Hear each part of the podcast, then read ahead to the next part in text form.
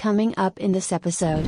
Yeah, I think you just learn like you just learn so much like discipline and just how it get just how it gets stuff done and like failing as well. Like the amount of times Yeah. that you crash or like you know you're on the glimpse of success and then something happens. You, you know it might be your bike might break or you know something that is Yeah. just really uncoincidental. I just realized there's an app in the App Store called Rock Identifier, Stone Identifier? ID, a rock identifier. You can ri- Oh, wow. identify any rock with an app. That's brilliant. That's interesting. I don't know. you know, when I was looking at it from like a customer onboarding perspective, it becomes if you're requiring a customer to download the app in order to have the service, Mhm. like that's that's a massive ask. yeah, yeah. So we've already got like thousands and thousands of customers. We can't make we can't go to all of them and go right now. Can you download the app in order to continue with our service? Because like Yeah. Chances are probably It's ninety got- percent of them Yeah, it's got to be wouldn't do optional. it. The Founders Unplugged podcast.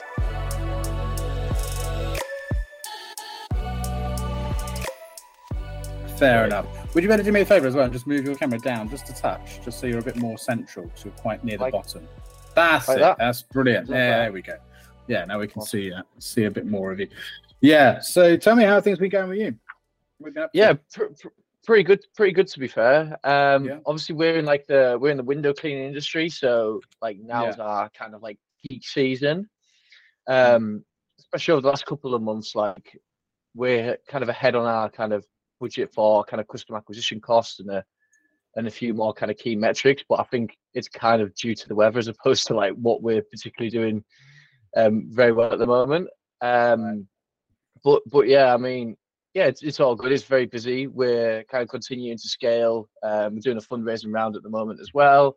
Well, Um, before before we get into that, before we- will, you know, I will ask you about that stuff. in a minute. I was just wondering more like sort of more immediately, how are you and what you've been up to? But uh, but yeah, we will get into that because actually I think that what's good to do maybe ahead of that is for you to introduce yourself a little bit more officially to anyone watching and listening. Um, uh, yeah, so yeah, why don't you, you go ahead and then and then you can explain a bit more about business, and then uh, feel free to to go back into what you were just saying. But maybe we should do it, you know, a bit more with an official introduction. Go ahead, go ahead, go ahead. Yeah, great. So uh, I'm Ralph from Tidal. We're a national window cleaning company. So we've got locations all over the UK, all the way from the Highlands of Scotland down to the south coast of England. We cover various kind of towns and cities throughout. Um, and what we do is we make it just really, really easy for the customer and really, really easy for the window cleaner as well. So I think the best kind of position or the best way to kind of frame us is like a, a marketplace, effectively connecting window cleaners um, to customers, and obviously we take a commission because of that as well, um, which which tends to work really well at, at the moment. So I actually started the business in 2016, I believe, literally with like a bucket, a squeegee, out the back of my car, like you know one of them proper like bootstrap stories, like walking street, knocking doors, um, and kind of built a window cleaning around very kind of traditionally that way. And then what we've what we've kind of found over the last few years and as we've kind of grown is like there's, there's such a big opportunity here you know like the industry is currently really really fragmented. Um you've got all these customers that are you know some of them are you know there's great window cleaners out there some of them are offering a great service but I- believe that there's the possibility to really kind of elevate that and take that to the next level as well. Mhm. and that's effectively like that's effectively our goal. Our mission um, is to make a much much better experience for the window cleaners because obviously they don't have to you know it's all done through technology. There's no like text or having to chase payments. That's all automated. Um, and then obviously the customers benefit as well just from like a much slicker kind of service and onboarding and kind of knowing what they're getting for really i think it's it's just about doing the basics right Yeah. um, and that's all people want, really. You know, like turn up, look smart, do what you say you're going to do, and you know, what I mean, that's. It, I love it. I love it, and this is what we we spoke about this when we first met. But um, I love it because it's it's it's not sexy, right? Like you know, there's so so much startup stuff is about trying to do the next new sexy thing. You know, AI, uh, Web three, NFTs, like you know, B two B, and and and it's all it's all this kind of stuff. Where you know, and um, it's funny because actually the, the, the podcast I had yesterday, um, we were talking about this, and you know, we, we were talking about the fact that um, you know, you generally want to go and do something you're passionate about. Because if you don't, then you, Mhm. you won't, you know, you won't mention. So, so make sure it's an industry you're passionate about, or this you're passionate about. And I was like, yeah, but there are exceptions. I was like, there's also just wanting to be or being passionate about something and just making it really, really good. Right. Yeah. And it doesn't really Yeah. matter or passionate about money. Some people are just passionate about making lots of money. And it doesn't matter what you point them towards, they will just they will do it really fucking well because they just want to make lots of money. You know what I mean? So like there's different things. So it's interesting. And and I was so I was really looking forward to today, especially after I said that yesterday, um, to pick your Mhm. brains on this. So because of like, like how did you fall into window cleaning in the first place? Was it something that you Yeah. wanted to do quite intentionally? Well, like you always have the plan to build a business out of that or was it really just like situation was you were in a situation where you needed to make some money and you're like i need to do this thing like what was how did that come about Yeah, it's quite a it's quite a funny story, really. So like, I did an engineering apprenticeship at the time, and I was enjoying it. But obviously, with being an apprenticeship, like it's fairly like low wages, you know. yeah yeah. Um. So me, like a teenager, I was doing probably what most teenagers do, and like you start like YouTube and like how to make money or like oh right yeah yeah, to, to do things. yeah, yeah. then it's, of the a new, sudden- it's the new footballer isn't it like youtube or Exactly. Twitch. yeah Yeah, exactly. And I can actually, uh, basically, I got clickbaited by a YouTube video, and I could still picture the Oh, exact no. thumbnail in my head. It was like how to make five hundred dollars a day cleaning windows. Oh And right i thought you meant about being a youtuber like how to make a million by being a youtuber right, right Oh, so you no. actually got it was actually about Yeah, cleaning so windows I- on youtube okay Yeah, so it was, I was like googling like how to do it, and obviously like setting up a service-based business where you start off kind of trading your time for money is like, Yeah. you know, what I mean, it's it, there's very like, you know, there's very low risk. You know, the harder you work, the more money you make. Right. Um, so effectively got clickbaited by a YouTube video, watched a load of series, is eventually bought like a squeegee, a bucket, a ladder, chucked it in the back of my, my little car, and then off I went. Really, like knocked did a few houses in the village. First house Mm. took me two days to clean. They had like loads of like little Georgian windows. oh, fucking hell. two, d- two good days. luck on that that was great luck yeah It, it was a massive farmhouse, and all the windows were like this, and they only had the squeegee, and you like go around like that, all of them, and then like you got Yeah. your ladder along. Honestly, but and we still got that customer now, like seven years later. wow Um, yeah, that's a good sign that's a good sign that that's kind that's kind of how it started, and then obviously, you know, you do it on like the evenings and the weekends, and then with it being an apprenticeship, I couldn't just kind of leave. I had to, I had to kind of like complete my apprenticeship. So I got a couple of friends in to basically do the window cleaning round while I was at work, Mm. and then got a van. And then what I'd actually do is like have magnetic signs on the van. So when I drove the van to work, I'd peel them off, and then when I left, yeah, I'd stick them back on. brilliant Um, and then it kind of just went from there really until we were That's kind of. some superhero stuff. That is, I like that. Yeah, I think you've just got to kind of get, you just got to get a little bit creative, haven't you? And then um, Yeah, basically, basically got to the point where my friends were running the business. They were doing the window cleaning around. I was joining them for like half a day a week when I when I had chance. And I thought, you know what, like I've just got to kind of do this full time. Yeah, yeah. Um, and at the time, I was I was a pretty decent cyclist, and I could have possibly gone kind of professional. Mm. So I thought to my boss, like he was always supporting my cycling, and he might, he might actually be watching this. I don't know. I, I said to him, "Oh, I'm leaving. I'm leaving like my apprenticeship to become like a professional cyclist because I know he'd support it." Mm. It was like it went down really well. Like I was like champion. Everything's gone as planned. So what he does is he rings the college to tell the college, and then I go up for lunch, and then he speaks to college, and obviously college tell him that I've left to become a window cleaner. oh shit!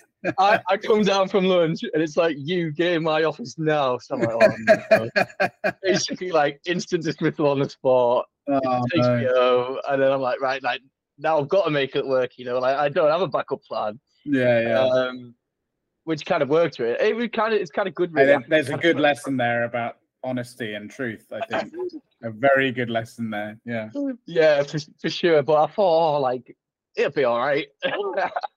and then, um, yeah, but I think in hindsight, you know, like, it was it was the right thing to happen, and yeah, it was it it was a good yeah, it was a good kind of experience, and I guess once you kind of once that decision's been made for you, you kind of sink or swim, don't you? Like you don't really have. Well, yeah, option to make it exactly. Yeah. Yeah, sometimes it just all it takes is your hand needs to be forced. So, so how does it work now? So, do you, do you work? You mentioned before, obviously, you work with, you know, nationally, right? So, Yeah. um, so, so is it the case that anyone who's already an existing window cleaner or wants to wants to join the business can just join forces with you essentially. And you know, is that the way it works, or is it franchise? Or you know, explain. Yeah, so, so, yeah, so we, we we operate on a on a similar kind of franchise model, but we effectively ma- manage everything on behalf of the window cleaners. Right. Um, but the majority of our kind of window cleaners have already been window cleaners in the past and yeah. they might have built around up, but you know, they generally get sick of just like chasing customers for money yeah. or like all those kind of teething problems that they have. So the way it works is effectively like they'll join us, we'll manage all that on their behalf, we'll take a commission for doing so. Um, their life's easy because they're not coming in, you know, hours on the like, doing quotes and customers and figuring out how to do like Facebook ads and marketing. That's already handled on their behalf. Um, and then obviously we benefit because you know we've got like specialist people that kind of focus on kind of specialist tasks in the office as well. So yeah, it, it, it just kind of works like that really. Once the round's established, it's, it's established, and then it just repeats kind of every single month. Mm. Um, and that's generally yeah, generally how it works. Um, so is it a bit? Is it a bit like the Uber model in a way, like in in the, in the sense that they're they're kind of gig workers, right? You you you're not employing them, I take it. You're, yeah, you're essentially. Yeah is yeah, so right? kind of, we, yeah, we call them like operators, like partners. So mm. they're effectively just using the Tidal platform just to just to get work to manage the to manage their business, and we then we take a commission because of that. Very yeah. similar to like the, the model, but just in the window cleaning industry. Um, you know, like customers go on the app, they add property details, they get a quote, they book on one the next in the area, and it's done. There's none of that like having to ring them up and go back and forth and come out for a quote and like all that kind of messy kind of customer part, you know. So, so that's interesting. So my, my question there would be then about like because there's a lot of un uh, what's the word I'm looking for? There's a lot of unrest um, in in industries like um, mm. you know with businesses like Uber and, and the like, especially you know sort of gig working type businesses, I guess. Mm. So if your model's quite similar, do you foresee having the same sort of potential unrest problems, or are you doing anything now to kind of maybe address that in future? Because predominantly like just so that everyone's clear when I'm, I'm talking about this like it's uh, it's to do with sort of standards and stuff I think from from my own mm. memory and understanding of like you know pensions and, and healthcare and you know that, that, that essentially a gig worker doesn't get the same benefits as you know full employee which is obviously the point in, to some degree. Um yeah but have you thought much about that sort of moving forward how to address that? Um, yeah, I, well, I think it's it's going to be a obviously it's got to be like a, a significant um, a significant kind of like thing to think about because obviously like Uber they've they've gone through all those kind of challenges and everything like that as well. Yeah. And and we're just really we're just really clear, really transparent and that like our our role within this is to effectively like facilitate the relationship. Right. Once once once once the relationship, the revenue is your revenue, you know, that's all yours, and then we take a commission of that. Mm. Um, if you want to like reschedule or rework, like it's not like we're giving them like set hours to work or anything like this. Like it's literally right. a case of like they arrange that themselves, yeah. and then they just use our technology to basically make it as, as easy as possible. Really, yeah. obviously it's there just, are. It's just a tool. It's just a tool for them to be able to do their job, basically. So they they, they would still be. Yeah. You know, self-employed and have their own business, do their own accounting, all of that sort of stuff. Um, yeah, we don't. You know, yeah, we don't get we don't get involved in any of that. Um, yeah, yeah. They, they kind of they they do that themselves.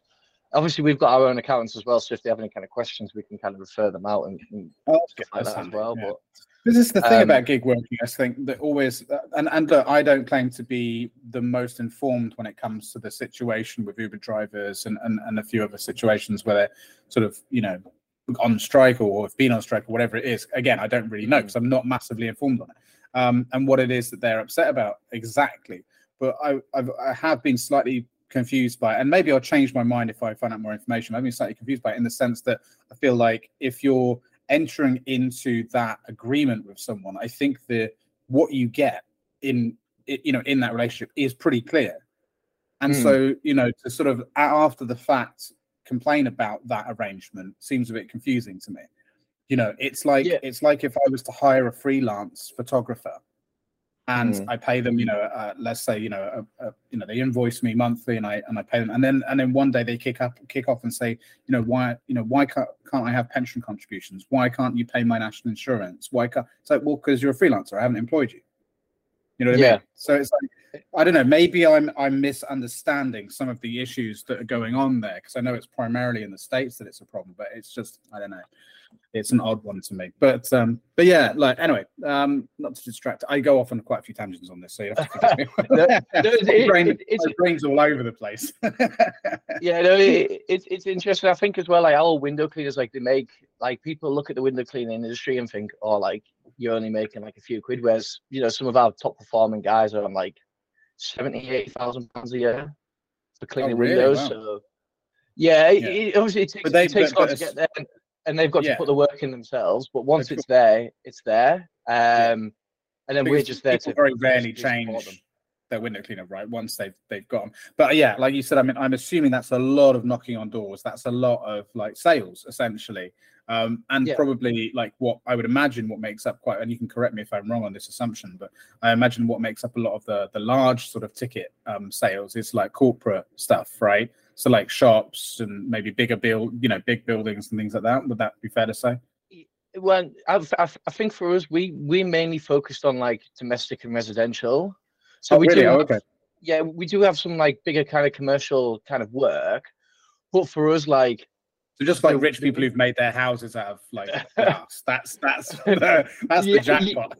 yeah but, i mean we have like we have like restaurants shops you know Mm. places like that but no kind of schools hotels you know Right. nothing like too ridiculously big i think you know the, there's no shortage of window cleaning work you know like Mm. There's windows like literally everywhere wherever there's houses and the majority of them are dirty so like Yeah. for us it's easier to get you know if we needed to get like a thousand pounds worth of monthly work it's easier for us to get you know 50 20 pound window cleaning jobs as Yeah. opposed to kind of one big commercial job which then we'd have to kind of you know we might need to like specialist equipment and then you've got to arrange all that and kind of go back and forth and then like invoices and payment terms and all the rest of it whereas with the window cleaner like literally you've got your round you know where you're going you know where to park you get people approaching your street asking you to do theirs like Mm. it's it's it's just simple really um or Because it's we- got we it's got to be a pain. Because of like you know my window cleaner is it's it's, it's a guy and his um partner. They come around a couple, and um Hmm. they, were just the window cleaner for of this house when we moved in. Like he does these. Yeah. Hmm. There's three houses of ours that are all together here, like semi-detached, and um and he was just the guy. So we're just like, oh, okay, fair enough. So when we moved in, a little thing come through the door. He's like, welcome to the neighborhood. You know, I'm your window cleaner. Um, I'll be, I, you know, come by every month or something. He just comes by, you know, and just does it. And you're like, one day, like, Yeah. oh, right, he's cleaning the windows. And then you get a thing through the door and it's like 10 quid and that's it. Um, but Yeah. it must be so archaic because he, he puts a slip through the, through the door, you know, saying done, you know, job done, 10 quid, you know, here's my bank details. Like, like you said, the amount of payments he must be chasing is unreal. Yeah, I, I, I think that's that's exactly how we started off like years ago. Um, because you know there wasn't there wasn't kind of any other way really. It's like you know you do that and you've got like three four hundred customers and you try to chase them all and you're running it all from your phone and like You really have that many customers. yeah like one our, our once the location's up to like occupancy it'll do anything kind of three to four hundred customers a month, kind of 20, to- 20 to twenty five a day quite easily. Yeah, So and obviously time that you're kind of chasing debts and dealing with customers is time when you're not making money so Right. you know we we try and make it like a win-win so when people do join the platform like although we are taking our commission it's easily justified by the amount of work that they're going to be saving as well Yeah. Yeah. and then yeah. the cus- 100%. customer knows they're going to come around and they can pay by like apple pay card like you get a notification like Yeah. if you're on holiday you can skip it like you know what i mean it's just it's just about doing the basics right really It makes so much sense because, like you said, that that time that they'll be spending chasing payments, doing admin, things like that, they can just move on to the next gig and, and, and start Mm. cleaning windows. And then, like you said, the experience from the customer point of view is so much nicer. Like it would be like I would love to be able to just open up a, an app or go to a website and just you know say, actually, mate, they could do with cleaning again. Like I don't have to Yeah. wait until I see him. Like I don't know when I'm going to see him again. You know, or I do have his number, but I just forget. You know. So um, Yeah. yeah. it makes it makes a lot of sense. It's a, a brilliant idea. So so um, because I was just looking about re- on on your website if you have any in my area. Um, you Mm. don't, unfortunately, yet, but I am kind of in you know in the arse Oh, end of nowhere in Eastbourne. but um, but that because it's kind of to be expected. Um, you know, uh, which is fair enough. Like a lot of stuff that gets rolled out isn't going to be in Eastbourne of all places. Do you know what I mean? Like that's Yeah. fair enough. um, but uh, but yeah. So I, like, how much sort of coverage do you have currently, and and what are you projecting? You know, in the next uh, sort of year or so. Yeah. So cu- currently, currently our kind of coverage, if you look at it from like a geographical perspective, is Yeah. approximately like 25 percent of the UK. Right. So still pretty we cover, good. Yeah. we cover most kind of major towns and cities. We cover kind of most of London, you know, Birmingham, Manchester, or like the, you know, Nottingham and like all those kind of slightly smaller cities as well. Yeah. Plus kind of, you know, towns probably similar size to kind of Eastbourne and, you know, along that coast and like, uh, like along the coast. But Mm. there's an awful lot of kind of geography that's just untouched. Like, and Yeah. I think there's, there's always going to be like a certain percentage which, you know, if we look at like the Highlands in Scotland, for example, like it just wouldn't make sense to launch there because you've not got the volume. Like you might only be able to clean like five houses a day because of the Right. travel, or then you've got like the weather to deal with as well. Like if you can't clean for like a couple of months over winter, Mm. um, Yeah, there's going to have to be a certain density of, of residents to to make it viable, right? Yeah. Yeah, so when we so when we launch in a, in a new location, we like to try and make sure that we've got two hundred thousand homes within a thirty minute drive of the window cleaners property. Right. Oh, that way we know that we can get them to their kind of hundred percent occupancy within six months. Mm. Um, it's literally just a case of like trial and tested the Facebook ads. We know like how much it costs to get a customer. We just set the budgets, and it works out relatively okay. Mm. Uh, and then there's also like a lot of organic growth as well. You know, they get approached in the street or you know leaflets and they see the van and, and all that kind of stuff as well. So Yeah. especially over the next um 12 months, we are fundraising at the moment, but once we've closed our round, we're we're planning on kind of scaling um, more aggressively. Um, Yeah, you were. You, sorry, you were actually talking about the fundraising thing before I cut you off at the very beginning. So yeah, tell me more about that. Mm. So so so how's that going?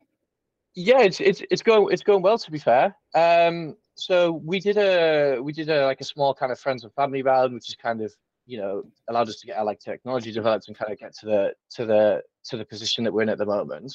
But Mm. now we've kind of we've got our software, it's working, and now it's really just a case of kind of scaling.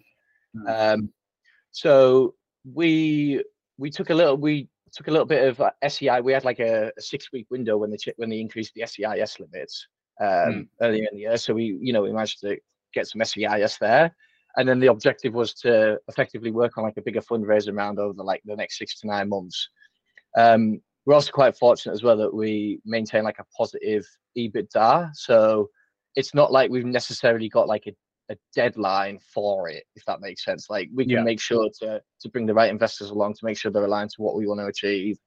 Um, You're a growing it- business regardless of the of the the investment. The investment will just uh, just br- bring Yeah, the timeline forward. Basically. yeah, it'll just Yeah. accelerate the process. I mean, like we are, like we are, we are running keeping things super lean at the moment. Of course. Yeah. I'd, ra- I'd rather be in that position than think, you know, oh, like we've got like six weeks of cash left, and Yeah. you know, 'cause But I mean, that's how business should run anyway. position to be You know, this is the thing. Like, it shouldn't just be, you know, when times get hard or, or when the economy takes a turn or anything. Like, in my view, you Mm. know, business should always run as lean as possible. That's the point, right? I mean, it's meant it's meant to Yeah, be generating to more make money than it money. spends. Like, yeah, exactly. Yeah. So, so yeah. So, so um, so for anyone who's who's listening, watching, who because I know a few investors watch my show. Mhm. Um, sometimes all all all two of my listeners, one of them is an investor. Um, the the how would they go about sort of getting like LinkedIn would be the best place to get in touch Yeah, with you. or- Link, LinkedIn's probably where I'm most active. Um, so it's Ralph Hodgson on LinkedIn. Well, I'm, I'm you know, Ralph with an F as well, a little bit unusual. um, Yeah. I think there's probably only one of me on there. Um, but yeah, just feel free to kind of shoot us a connection request, you know, shoot us a DM, and then we can kind of take it from there, really. Mm, And even mm. if like you're not an investor or you just want, you know, a catch up or you've got some ideas or you know, you might even be a customer, it'd be great to kind of hear from people as well, really, and just kind of get Mm. some more feedback um, Yeah. on how we can kind of make things better. Yeah, definitely. Well, yeah, it's really exciting. So, um, so what, there was something I was going to ask a minute ago, and I forgot to ask you. It was, uh, oh yeah, so seasonality, right? So, Mhm. uh, so how does that affect the business? So you mentioned obviously now is a, really good time of year for you, kind of Yeah. peaks, but I imagine there's a dip coming, right, in the winter months. Yeah, so I, I, I think for us, it's really like how we position it to the customers as well. Right. most of our well, eighty-seven percent of our customers are on regular monthly cycles. So like they get the windows Okay. Once every kind of once a month. We go around da, da, da, do the job. Um, now this time of year is the best time of year, or kind of, you know, May to kind of August is the best time of year for onboarding new customers. Right. But typically, what we find is we do lose a few, maybe like one percent. It's a handful at maximum. Oh, really? That's not very many at all. coming into Yeah. winter. But what we tend to find in the winter as well is, you know, there's more salt on the roads. It's raining. Like people still want the windows looking clean for like Christmas and having friends and family around and all that kind of Mm, stuff. mm. So we use these kind of months to be aggressive with kind of building the round and building the locations. And then once it's established, obviously a few do drop off. Um, but you know, it kind of carries on through the winter then. And then we'll also push kind of ad hoc jobs as well. We also do like gutter clears and you know conservatory Oh, right. and fascias and stuff as, stuff like that as well. More on like yeah. an ad hoc kind of basis. Um, but we'll get an influx of them. Obviously, you know when the leaves start falling and you know people's gutters get blocked and stuff like that as well. So Yeah. I'll kind of, I was, I guess you could say our strategy is to maintain like a really regular kind of customer base. Like, that's your regular monthly income. You know what you're going to get in each each month, Mm. and then any kind of ad hoc work is just like a nice little bonus, really, on top of that. Mm. Um, and it, it tends, it tends, it tends to work. It tends to work quite well. And then obviously carries it through the winter. And then you know when the weather gets better again, then you kind of, it's, it becomes a little bit more easier to kind of onboard customers and kind of scale as well. Yeah, I'm surprised. I really uh, would have expected more of a drop off then over Mm. winter, but that's uh, that's a testament probably then to your well, to your model and how you approach things and the sort of the level of service that you provide that people are just happy to to continue with that month on month. That's fantastic. So um, yeah, well, look, tell me a bit more about you. So you, you you- obviously in the beginning you told me a bit about you and the fact that you know what what your how you you got to this uh, to Tidal and and what you were doing at the time. But like, tell me a bit more about it. Like, do you still cycle? You mentioned about you know cycling there, for example, stuff like that. Like, you know, and and you were Yeah. interested in in in in, in, uh, in was it mechanical engineering? Your apprenticeship for? Uh, yeah, yeah, mechanical engineering. Yeah, so uh, like my background, I was like cycling all through like well, ten years, every single day until like a couple of well, like probably like eighteen months ago, when I think you know work just kind of gets that intense that it becomes easier to go for like a half an hour, an hour long run as opposed to like a three or four hour bike ride. You know, to get the same level But is it something you wanted to do? Uh, so we were you doing it for health reasons, or you were doing it for professional? Oh, you know, like professional no, racing just- or something? Or? Yeah, no, I was racing to like a, a high standard, like all of, yeah, you know, like all over the UK, a couple of bits in Europe as well. Wow. But I don't think, like, you know, it's kind of like make or break. Cycling's a very, very brutal sport. Like, there's not much money in it. Like, Mm. if you're at the top, you get paid well, but you know, you can be like one level down and you're on like minimum wage, and you're Yeah. always kind of going from contract to contract or year to year. Like, there's no nothing like that. There's a lot of Um, sports like that, isn't there? People don't realize. I mean, you look at most Olympic sports, for example, are like that. You know, yeah, they there's- all you know, have full time yeah. jobs. yeah, yeah. Yeah. You've got to you really graft, and, and like you said, it's really just the sort of top one percent there that really make anything from it. And and uh, from my understanding, my limited understanding, it's primarily in the competition realm, right? Is where you Yeah. really make money with prize money and stuff. So you've got to constantly qualify, constantly get it. Is it the same sort of thing with cycling? I assume, yeah. Yeah, it's yeah, it's just very it's just very competitive. Um Mm. obviously like the prize money you'll generally split across your team as well. Right. Um but you know, it's it's a great sport and I think especially growing up it, it teaches you a lot. Like if you've got like your training plan and it can be like two degrees outside and raining, you know, and you're like, I've got to go out there and do like five hours on the bike. And it's Yeah. not going to be nice, but that's just what I got to do. Yeah. I think characteristics kind of similar to that really helped with kind of business. Like, you know, you're not going to feel like doing it every day, but it's what you signed up for and it's what you got to do. So, like. Just get on and do it. kind You know what? I, I, it's it's so refreshing to hear you say that. A bit a bit like I said at the beginning about it being sort of you know something of an unsexy business to get into. Like Mm. the, the amount of people I speak to, you know, as an advisor, especially young entrepreneurs that just don't seem, and this isn't it, you know, I, I'm- I don't believe in bashing the young generation or anything like that. I don't think it's anything to do with that. I think it's just a people problem. But the amount of people that I speak to generally that just don't seem to grasp the fact that they need to graft and they need to and, and they need to show up every day and just get it done. Like you know come rain you know uh, you know slate you know whatever Yeah. like uh, they don't seem to grasp the fact that unless you are prepared to do that it generally won't succeed like whatever it is that you put your mind to you know you've got to get your hands dirty you, you've got to get beaten and bruised in order to to come out the other side uh, you know sometimes a winner not not it doesn't always guarantee success either right Yeah. it's like and you've got to be prepared for that as well that you can go through hell and still it won't work but you've at least got to do it and like yeah there, there's people like to moan about oh you know these young generations don't know the meaning of hard work. I don't necessarily agree with that.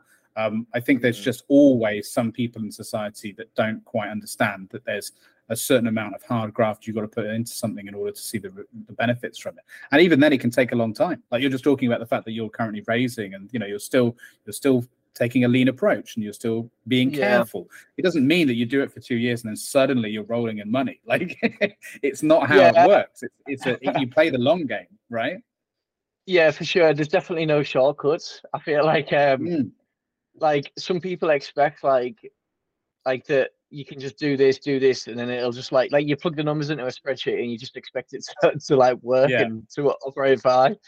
And like it's completely different to that. Like you put the numbers into the spreadsheet, you think, oh well that, that'd be nice. Mm. And like but you're just not prepared and there's so many things as well that like are outside of your circumstances that you, you know you just get thrown like random curveballs that you've just got to Yeah. like deal with and i think especially like for me like obviously i've like literally like walked the streets like knocking doors in the rain to get customers like i feel like that gives you like a really good fundamental like understanding of like the business and how it works it's not like we've came in and you know with no experience and gone let's just build this app and do this and whatever else Mm. it's like we've only really probably I'd say started to realize the opportunity especially over like the last 12 months Right. once we've understood all the fundamental kind of skills and how everything works and how the industry works and then that puts you in a really good position to go right like maybe we can do this and maybe we can build on this but i think Well, it's You like know, if people you always say about like uh, any any building any business is you, you know whatever business you choose to build a startup around, you've got to really understand the problem, right? People always Mm. bang on about that, and that, that's this is a perfect example of that in a sense that you've you've lived it, you've worked it, you've you know you've you've lived you know you were breathing it kind of thing, and so you're you're building operationally around something that you have a very very strong understanding of. So it's always going to be, and plus you've got you know you've got you've actually built a business based on that understanding first. So you're Mhm. actually taking a next logical step in building from it. I, I know a, a guy, for example, Jamie Trainer. Uh, shout out to him. Uh, should be seeing him tomorrow, actually, hopefully at the um, the London Startup Scene event. Um, and uh, he's doing something very similar uh, around building a, a, a SaaS platform for um, uh, driving instructors. Again, another industry Oh, that you know is kind of uh, you know quite old school in the way that it serves a lot of the time. Um, you know, but bar maybe a few a few businesses out there that are Mhm. trying to push the envelope, but it's still you know still a little bit behind for a lot of people and, and a lot of especially you know so, solo you know practitioners if you want Yeah. to call them that as well. So it's a similar sort of thing. Um, and you know he wants to push next, but he's a driving instructor. He owns a driving instructor's yeah instructing business. He's got other driving instructors work for him, and then he's recognised there's you know there's There's areas of this that are outdated. Yeah, like it can be it can be made better. It can be improved for everyone. Like that is a is a great way to build a business in my opinion. I think he's going to do very well. I think he's still fundraising, um, similar to Mhm. you. But you know. Um, you know that is a great example, and and really importantly as well. I think from a practicality point of view, like income is coming in because you run a business that's making money and you're just looking at what's the next stage of this as opposed to i've got an idea i have no money and i can't make ends meet like there's no way you can work on that as a project unless you've got a roof over your head and food on the table right so there's Yeah. some practical elements to that too which you see a lot of startup founders sort of forget how are you going to pay for it Mm. all you know which is a really important Yeah. thing know yeah no, no i think i actually i think i actually i think i actually met jamie is he from is he from like manchester is it i think Yeah. so yeah yeah Yeah, I, I spoke to him at the last startup scene event as well. I Right. remember like we, we were just chatting. It was like we were chatting, and you know, you like do your introductions and say who you are and whatnot. And I was like, we like looked at each other and like, you're I'm doing what you're doing in the window cleaning. You're doing what Yeah. I'm doing in like, you know, the like the driving tuition. So it's kind of interesting really to see like other people, um, other people like apply like the marketplace kind of model to their Yeah. kind of business. And I remember we both actually said like we've all every industry had already kind of done this. Mm. Um, you know, it's been done in so many like, you know, I, I know it's been done in like other tuition and you know like pianos and piano lessons, like all other kind of industries. Yeah. But it seems like you know both of us have found one that's been slightly untouched and Mm. kind of spotted an opportunity as well. So Yeah, oh, that's cool that you Yeah. guys are. It just goes to show that the the startup scene, and you know, the ecosystem is is quite you know close knit in some some respects, Mm. which is which is great to see. But yeah, so um, and, and yeah, going back to what you're saying about the sport, so you know, you know, cycling being quite a brutal sport. I mean, that's that's a a a character building thing, isn't it? Like you know, Yeah. taking part in any kind of sport like that. This is why you know I'm, I'm insistent on my son doing some sort of activities. Like he's doing swimming now. He was doing karate, but that's a long story. That they just they got a bit they got a bit you know they we, he wasn't quite getting out of it what he used to but like that kind of stuff i think is really important you know whether it's a team Mm. sport or a solo sport whatever it is i mean all sports are kind of team sports really in, in some respect um but yeah, that's all really important for teaching that kind of determination and that that idea of just keep going and you know get the job Yeah. done kind of thing yeah, I think you just learn like you just learn so much like discipline and just how to get just how to get stuff done and like failing as well. Like the amount of times Yeah. that you crash or like you know you're on the glimpse of success and then something happens. You, you know it might be your bike might break or you know something that is Yeah. just really uncoincidental. learning Well, to lose i think is important right it's It's- a very important character building thing to lo- to learn to lo- to be graceful in loss and and failure Yeah. is a very important thing and it, it, it- I think it just gives you like a, a few big hits. And when I look back now, like there was, you know, there's always the, especially when you're kind of growing up, there's always those like kids that like develop really early and like they win everything. And I think they have like a slightly harder time later on once everyone kind of Mm. catches up as well. Um, because you know, I was always like the little, I was always like the little guy. Like, if you go in every weekend and you're losing, like, you know, what I mean, you just get used to it, and Yeah. you're like, you've got something to aim for. Whereas if you're like the big guy that's like developed early, like you probably had a little bit of an easier ride. yeah, And yeah. then you know, some of them is, you know, I'm not saying that like they're not great. Like some of them is, is still like exceptional athletes and they perform really well. But I think, I think it's just kind of interesting to like how like psychologically as well as a child, like it, it, you know, you you develop and how you kind of thought process changes as well. Yeah, well, I mean, to make a very nerdy uh, reference, it always it, it reminds me a little bit of the story of Captain America, right? Mhm. In that, like, you know, the reason why he was the perfect Captain America was because he was the little guy. You know, he never Yeah, he never experienced what it was like to be the big guy, so he understood the importance of that responsibility when he was that. Yeah. know? It's a very Oh, very wow. odd reference. I've, I've never thought I've, I've never thought of it in that perspective before. yeah, yeah. Are you are, are you much of a, a comic book fan or Mm, movie fan? No? No, I Well, don't. go back and watch go back and watch the first Captain America movie, and then it, you'll feel inspired as a result of Yeah. my words. I, I will say, yeah. Yeah, and he famously in the movies, when the movies were good, he would you know have it famously have a saying which was you know that he would essentially never give up, like and you know, he'd get beaten to a pulp Yeah. on the ground, and they're like, "You never stop," and he's like, "No, I, I could go all day." And it's like, well, Wow. yeah, because he's that he's that kid that used to be a tiny scrawny kid that you know went through this. This I'm getting really into the weeds on that, on this nerdiness, but you know, so of course he he was you know that's how he was raised, you know, so that's that's how that's Oh, how he was built built different, you know. So yeah, go back and watch that. You might you might take some inspiration from that. Maybe- Yeah, I'm- I'm not- Uh, for sure, yeah. I'm not. I'm not really one for like films, music, or like TV. So What? None, like, none at all. yeah, no, like literally, I'm like that guy that like goes on Spotify and just clicks like a random playlist they can see on the homepage. Uh, like my like my understand. I just don't have any interest in, you know, like Yeah. it just doesn't it just doesn't get me excited. So Yeah, right. like when people start talking about films and actors and stuff like that, like you may as well start talking French because like I'm just it's just Well, it's I just something I just know very little about. I can talk a lot about movies and and uh, and uh, and music and um and I can speak French too. So I could I could do both Oh, all three. Maybe I could talk to you about movies in French. Uh, yeah. Well, very broken awesome. French, very broken French. But yeah, um, yeah, that's interesting though. I don't, you know, uh, like, you know, does um, does the sort of no aspect of I mean, I suppose it's just something that's never maybe been on your radar. Is that is that why that's the case? Like, you know, you've I been thi- so busy with sport and and, and business and that I- kind of thing. Yeah, I, th- I think so. Like, uh, like especially over the last few years, like, you know, uh, you know, I'm sure you know, it's like you're in the off, you're in the office like 12, 14 hours a day.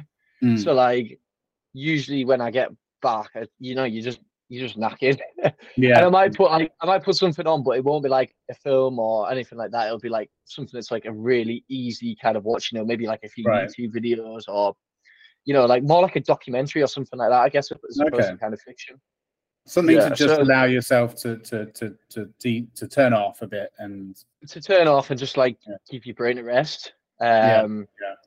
But I mean, uh, yeah, like I, I listen to music. I listen to music all the time, but it just just don't think it bothers me. And you know, it probably helps that a couple of my friends are into the music and like, you know, they're DJs and, whatever else as well. So if if we're ever together, I just you know, it's their responsibility.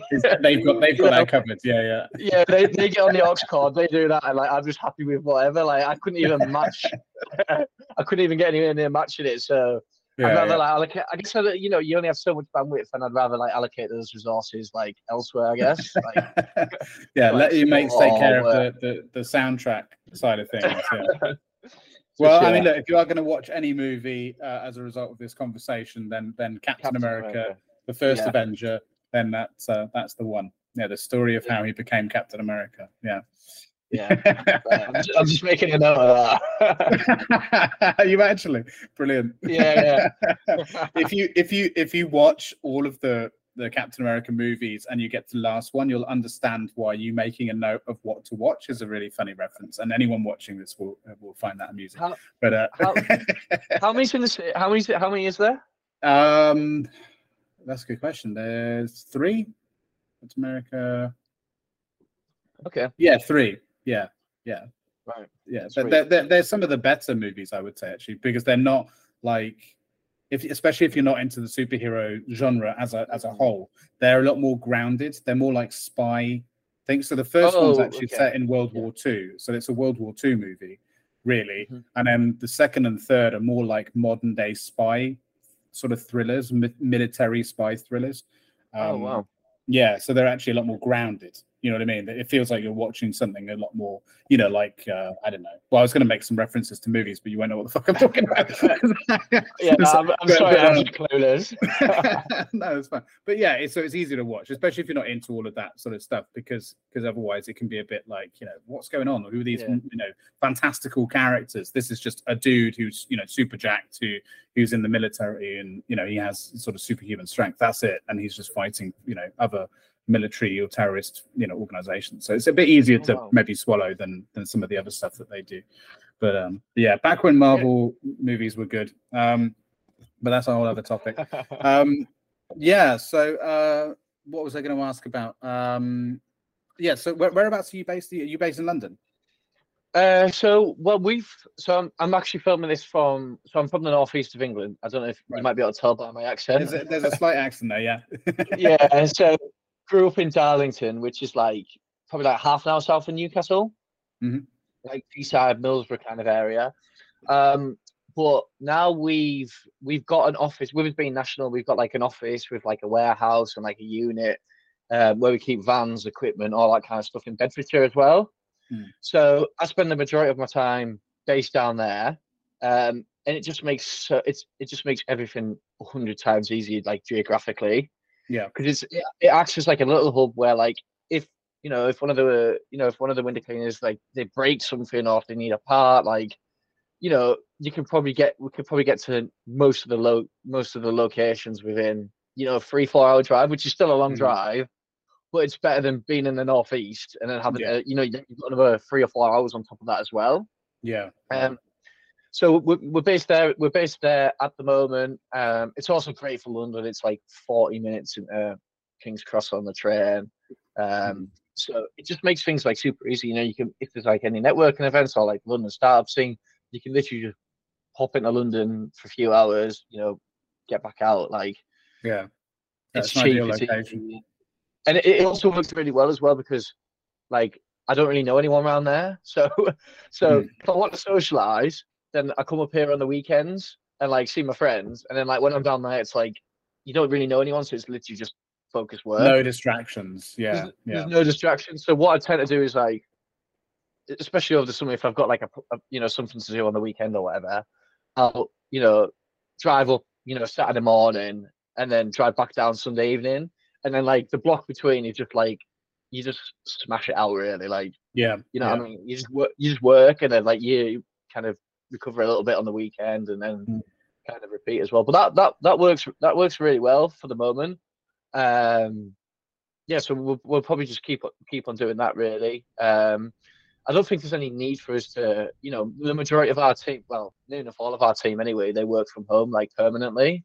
Right. So it's, you know, it's just, you know, there's, there's probably no need to like get a bigger office or anything like that quite yet. It'd Mm. probably just be a, a waste of resources, to be honest. Yeah, that's sensible. And and and what about um sort of going back to you again as a person a bit Mhm. more? Like, what about uh family and stuff like that? You know, obviously, you know, like you said, you're you're quite far away from your hometown now. So you know, do you get to catch up with them often? And and what about your own family? Like, have you are you do you have a partner? You you got any? Um, no, no, no, no, no. I'm, I'm like, I guess you could say I'm probably married to the business. That's probably like the closest relationship. right. Got. The the, cli- the Um, cliche entrepreneur, uh, no time for relationships and love kind of thing. Yeah, I mean, yeah, I, I, I guess, I guess you could, yeah, I guess you could say that. Um, yeah, like I'm really fortunate that like my family have been like very supportive throughout like the the journey, like especially like in the first few years, like it was just great. Like I could be out window cleaning all day, and I come back and like my mum's done us like a nice dinner, and it's all warm, and like you can get like Yeah. Just like not having to think about that. I think it's like I'm really kind of grateful for as well. Mm, Um, and as well, obviously, like living at home, you know, when I lived at home, it's it's just it's just easy. Mm. Like now I've moved out, although uh, you know it's it, it's I don't I just like rent like a room somewhere. It's it's a lot. It's you know it's like you just have to think about more when you when you live when you've moved out and you you got to live by yourself. You know you've got like bills and other you know food shops and like all this kind of stuff and like what's for Mm. tea. Whereas like when you live at home, especially over the first few years, like it's just super easy.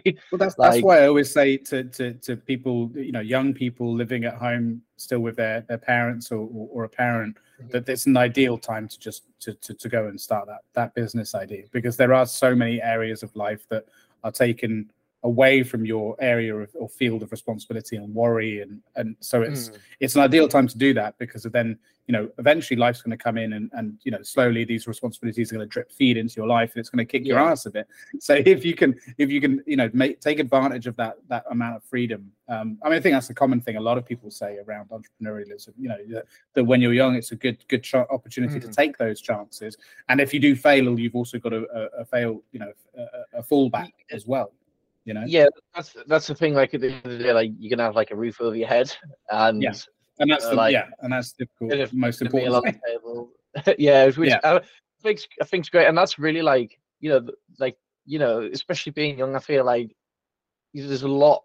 Like I feel like I've learned so much, especially over like the last few years. You know, employing people, like building teams, like running like a nationwide company, like developing Mm. software, and like I, I feel like, I probably feel like I'm like mid forties. Um, yeah but I think like uh, yeah, I, th- I think it just it just as you- as you say, like it, it just like massively helps like having that. It's like it's just one less thing to think about, and it just Yeah. means that like you know you know that you're gonna be like looked after really. Um, Mm. so yeah, very fortunate for that. Um, How, how do you find the software things? You just mentioned that. Obviously, that I assume that's something you had zero experience in before going into it, right? So, how, how did you find that as a as a first time founder? Then you know, exploring the realm of of of, of SaaS essentially. Like, you know, did you make some yeah, some some silly mistakes, some expensive mistakes, or, or did you did you really sort Um, of spend a lot of time in the research stage to try and avoid that? yeah. So we so our our models changed significantly throughout like the last kind of 18 well since we've been developed started developing the software Mm. um one thing i was really kind of clear of with like an agency because obviously you know i'm not a developer i've got no kind of technical background was like i just want to know like what i'm paying for is like what i'm getting if that makes sense Right. So- yeah. That's pretty hard so, with like, software development. yeah yeah so i was like the way I wanted the way I wanted to, to run it is I, I, use like Upwork to like find an agency. And they've been to be honest, they've, they've been re- they've been really good. Mm. It's a case of like this is what we're building, this is the project plan, like this is what I want. Like they give you a quote for like each feature, you know, they go away, build the feature, you pay them. If it takes them longer, they still get the paid the same amount. Like as long as you don't start changing like scope of work and stuff like that Yeah. because one yeah. thing I was one thing I was quite kind of cautious of was like, and I think we're kind of quite lucky as well is like when as we as you said earlier, like we're not in like the sexy tech, Mm. so like I kind of knew what I wanted, and it was all relatively like basic features. There wasn't probably too much kind of R and D and like Yeah. was out there. It was a case of like we basically just want to build like a job management system which operates like this, really. Mm. Um, and then they broke it. They broke, they broke it down into like six milestones and said, right, each milestone's this. This is the this is the due dates for each milestone. Da, da, da, da, da. They went away, it out, and then this, and then yeah, it's it's worked really well to be fair.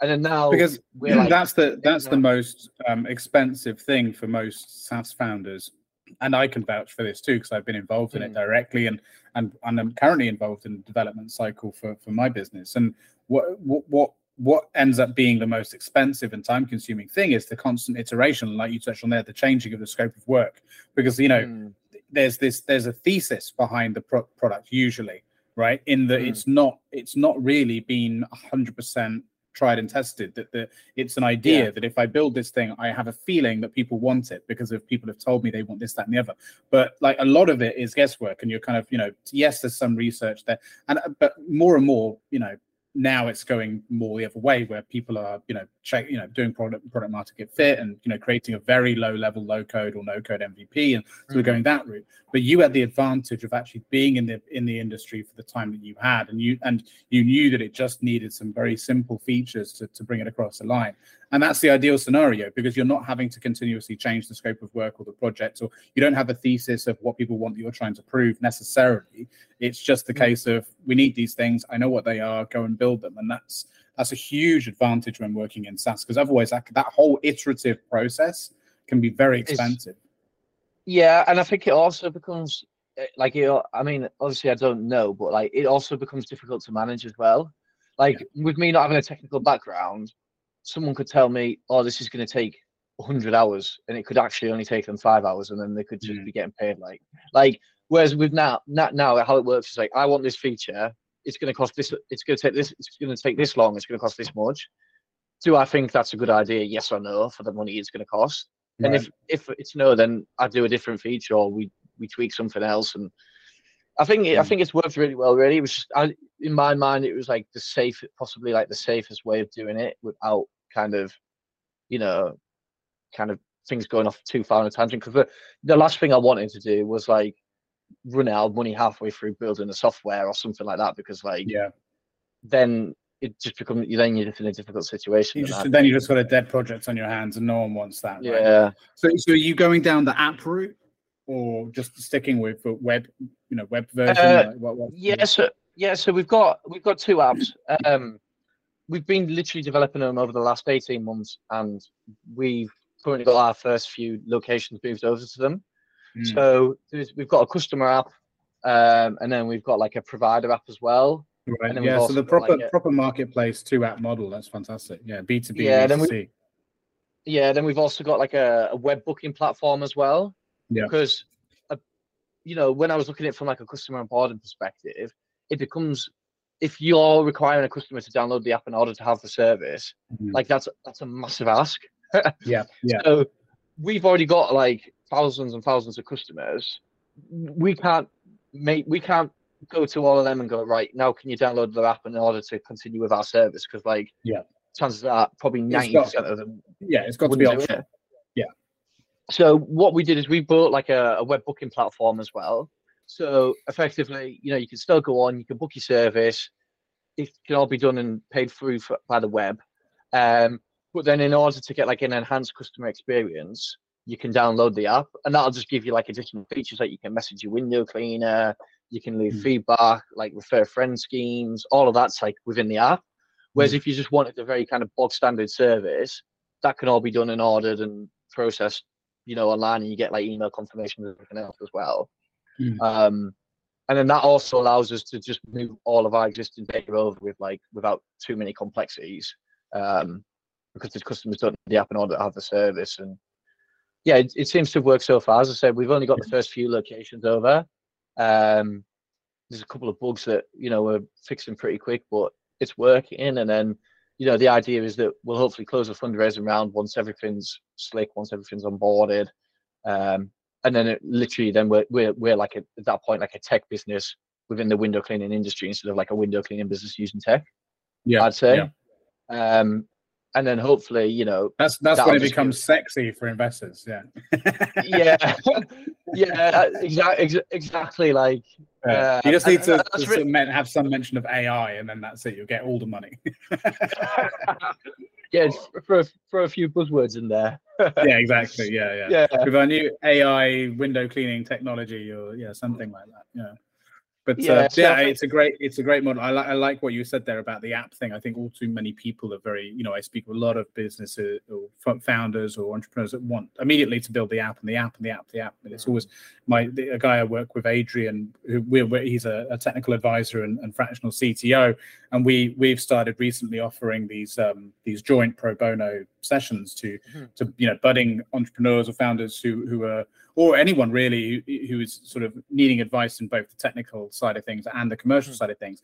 And we were talking about this recently in a in a sort of special episode we recorded where a lot of people get very fixated on this idea of an app just because of it it feels like the right It's- thing it's to cool. do Yeah, yeah, yeah it's cool and and and you've very, made a really great observation there which is that yeah while it's convenient it's it's you know to for most people to have an app it's not something that people immediately want to adopt like that that they'll you know you need they need to be ingratiated with your service to a point that they feel like having the app makes interacting with your service or, or product easier.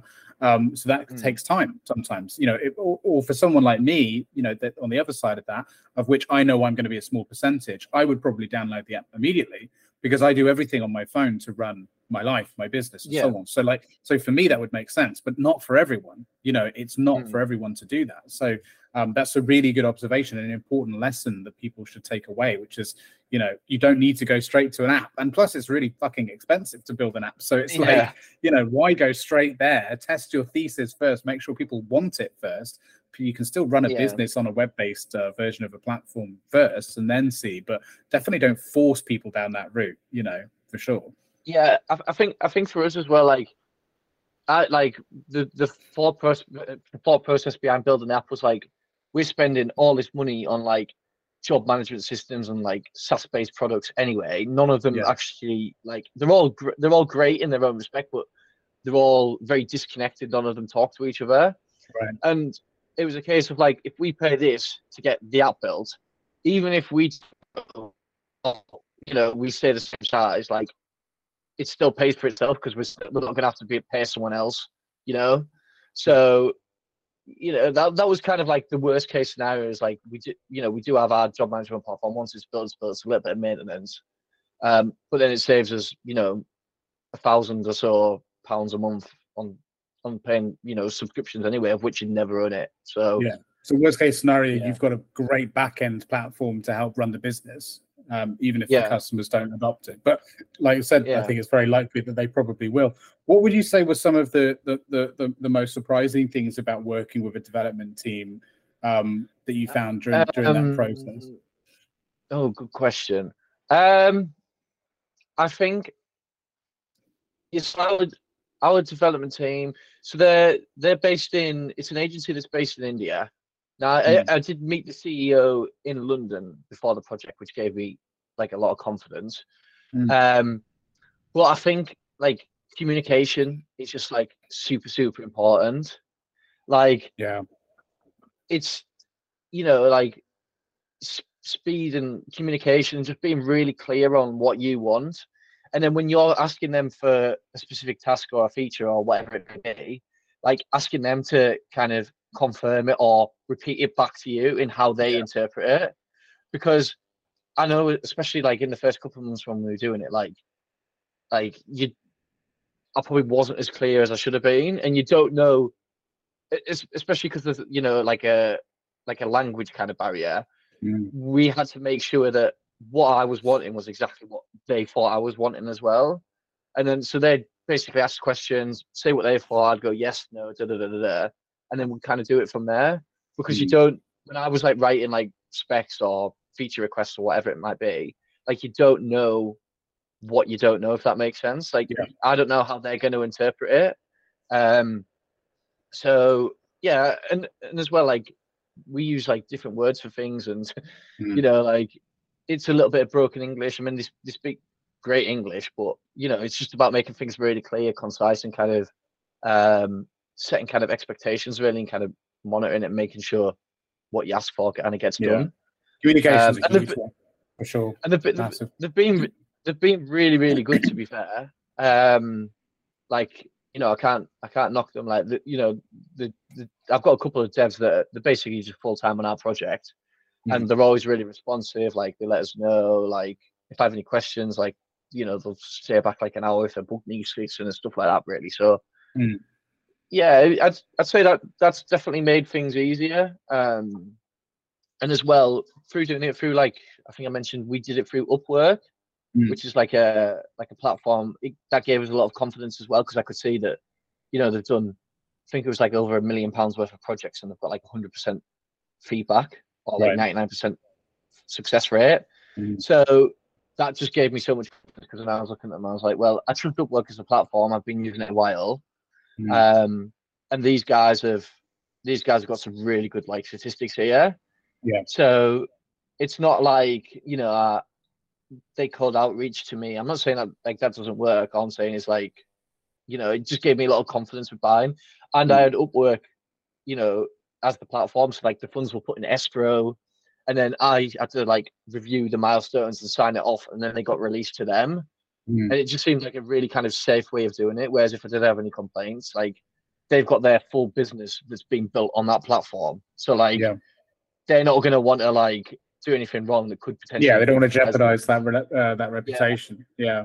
Yeah, yeah, that's uh, that's that's good. It's a good point because I, yeah, I get probably at least five times a day uh, software development agencies in my inbox. You know, saying, oh yeah, they're trying to services, and I'm sure you know that some of them are very very good, but the, yeah, the downside to that is, you know, even if they do send any links to reviews or, or previous work is it's very manual i'm you know and, and i haven't solicited it you know at the end of the day i'm sure they get business out of it but you know but yeah i yeah. currently work with a uh, with with our business um, work with a um, a team based out in india as well and you know it's the mm. same sort of thing we had you know a huge hiccup at the beginning because of a communication issue where you know we mm. thought we'd explain something very clearly and and uh, they they were working really hard for you know like a month on something and then we came back to review it and we are like oh you've completely misunderstood what we were talking about here. Like we thought we were super clear, you know, and then it turned out we hadn't been. And it's like, okay, yeah. so now we need to be even clearer.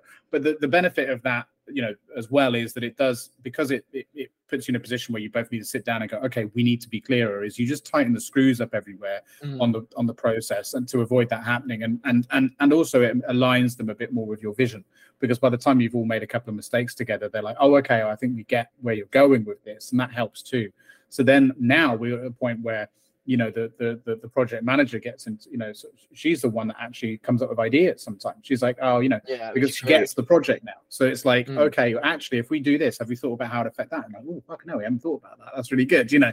Um yeah. so that, that that eventually happens but it's not been without its pain points you know for sure communication yeah. so, and the thing is you know even i always say there's a language barrier between um between uh, with dev teams and, and other teams, or you know, even like sales teams and marketing and things like that. Because mm. it's not just because of actual language barrier and culture barriers; it's because of these these these individuals, these professionals speak a different language. You know, it, you oh, know, yeah, like engineering development language. They already speak a different language, and then on top of that, they, yeah. you know, English isn't their first language. So actually, just even working with English speaking you know native english speaking uh, yeah. developers is difficult because they you still need to have that over communication to some degree with them you know yeah I, I think as well like it's really like i've i've made so i've made a little bit of an effort to try and understand like the very basic fundamentals of the platform as well yeah so it's like so like what tech stack are you using? Like how does that work? Like just watch some like YouTube videos on it and like how it's Yeah. built because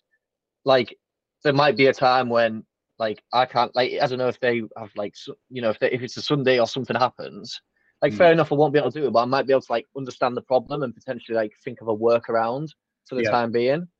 Um, in the same way that So- they're understanding over time what it is you do and what you want Yeah. you're doing the same with them where you don't they don't need to be an expert on your business in the same way you don't need to be an expert on theirs but it definitely helps create that synergy and and and, Yeah. and make the communication process a bit easier right?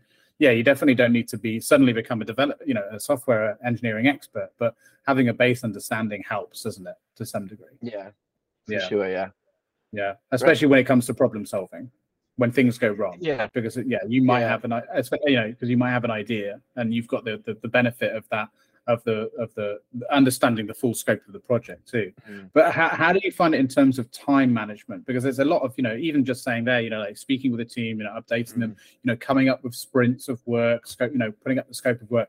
Like did that did you have to sort of structure the business in such a way where you you could put yourself in a position to then really focus on that? Or had you already kind of worked up to that by that point so Uh, it wasn't too too disruptive to, to you and the and the business yeah. I'd, I'd, I'd say we probably, I'd say we probably like worked up, worked up to it. Um, for us, like obviously, I think they're they're about four and a half hours ahead, I believe.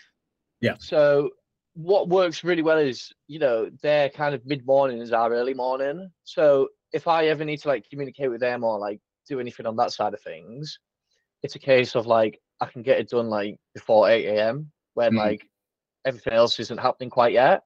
Right. Um, speak with them, get have the meetings at that time, and then effectively like they know what they're doing, and then I can kind of continue the rest of the day without any too without too many kind of like changes or messages and stuff like that as well. Mhm. Um, we've we've massively ran over on the duration of the project, but I think that was to do with kind of me changing features and not necessarily knowing what I wanted when I first set out. Right. Um, and kind of you know you know oh, sorry, let me just close that. And like how the business and how the business has changed um, as well over like the last eighteen months. Mm. Um, we've had to tweak a few features, but you know, like we kind of knew probably like 80 90% what we already wanted and it was just a case of kind of you know a lot of the features are very like you know bog standard like sign up password changes like job management like they're fairly easy i think it's the more Mhm. kind of technical and intricate ones um that we've had to that we've had to work on that have taken a little bit more time but what i find what i literally do is i'll just film like a loom video and send them it yeah uh, with yeah, like yeah. a spreadsheet of like what I want, and it just I think it just gives them a bit of like clarity and confidence as well. So And they, Yeah. like you said before, there's there's you know you don't know what you don't know. There's always there's bits that you just have never considered that just you know come up. It's like oh, so you want people to do this and log in. Okay, well, what about this, this, and this? And you're like, oh shit, I never even thought of that. like, I have to go Yeah. away and think about it and come back to you. You know, um, yeah, Yeah. That, that that that comes with uh, that comes with just doing it again and again and having experience on it. I guess. yeah, You know? for sure. Yeah. Yeah, But that's uh, but that's Great. that's a great endorsement of Upwork, though. Um, you know, we should uh, you should think about getting a sponsorship from them. That's a good endorsement.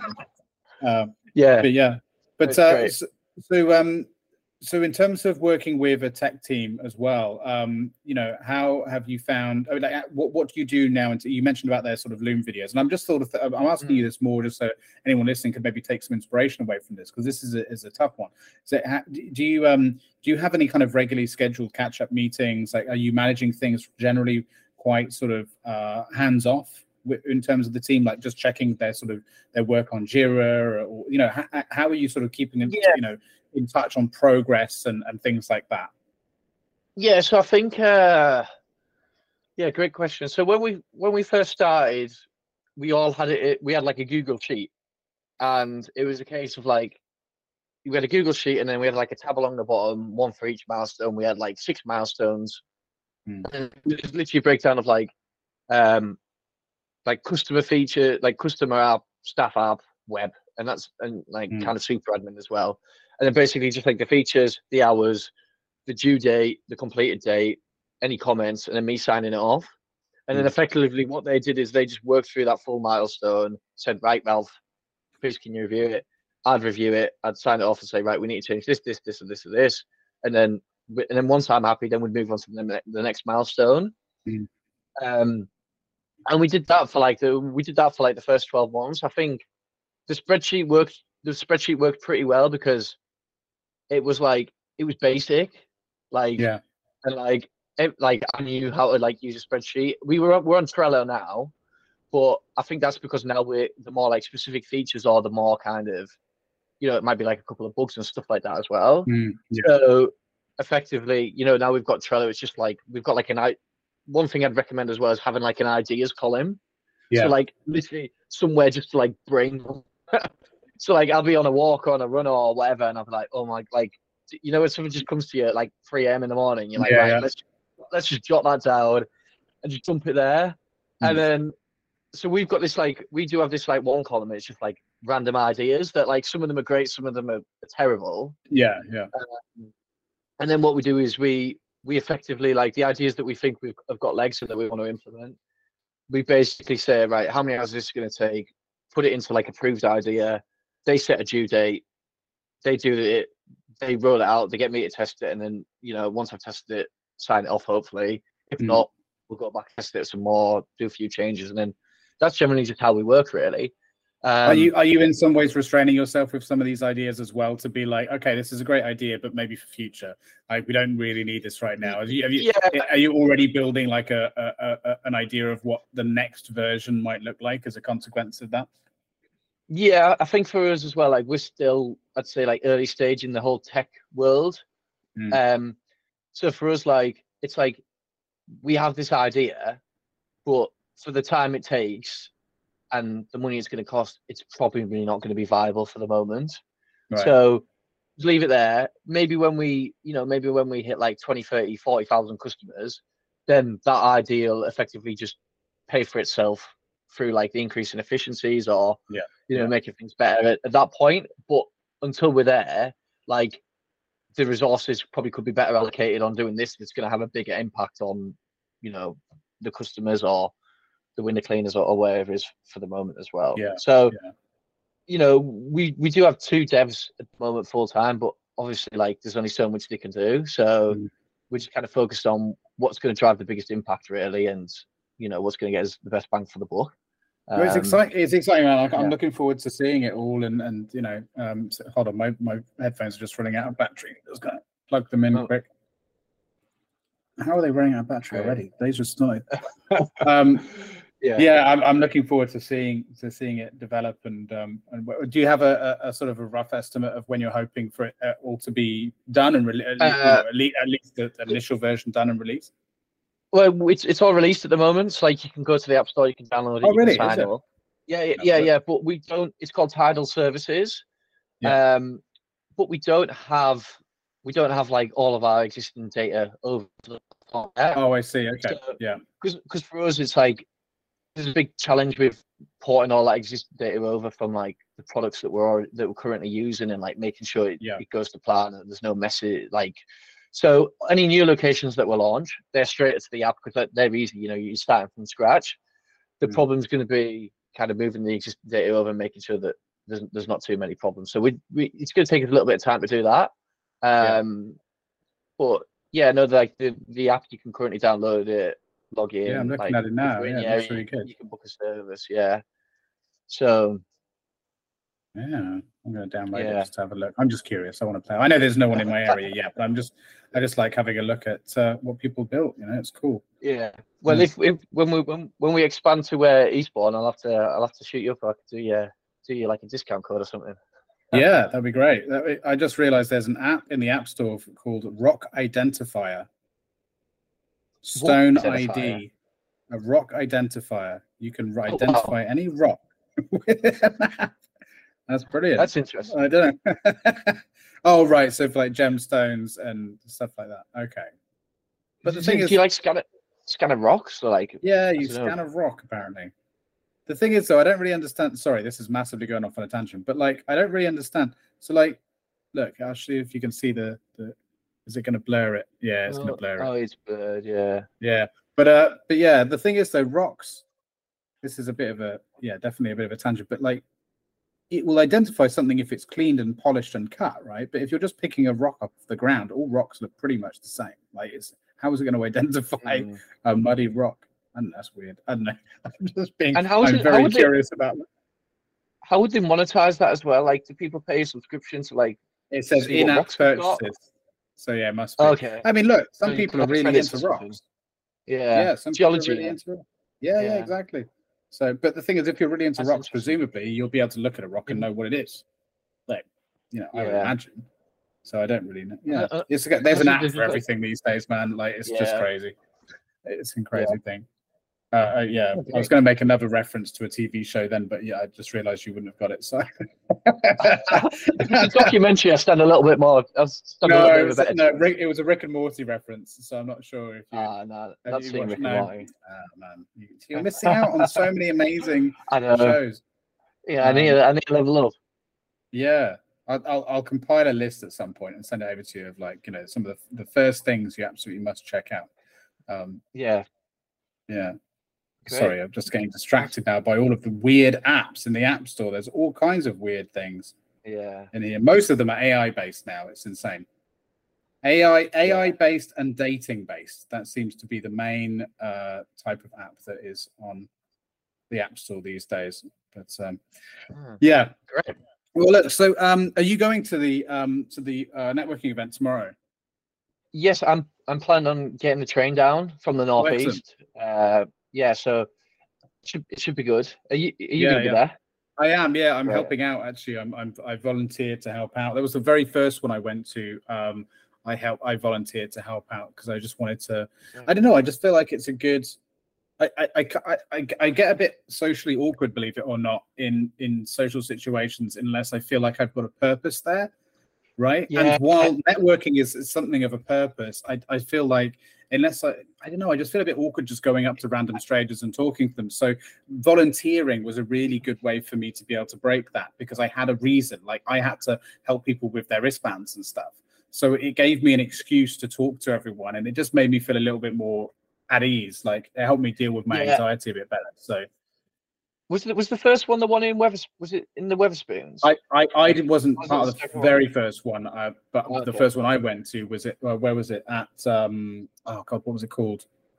Um, that underground uh, yeah, it was like a, place with the like the bat cave type thing. Um, oh god, what was it called? I can't remember the name of the venue now. Um, hmm. Yeah, but re- really nice venue. It's like under yeah, Yeah. underground, huge restaurant, and then right at the back where the uh w- w- was where we we we were located. The event was located in like the venue Oh, great. function room thing.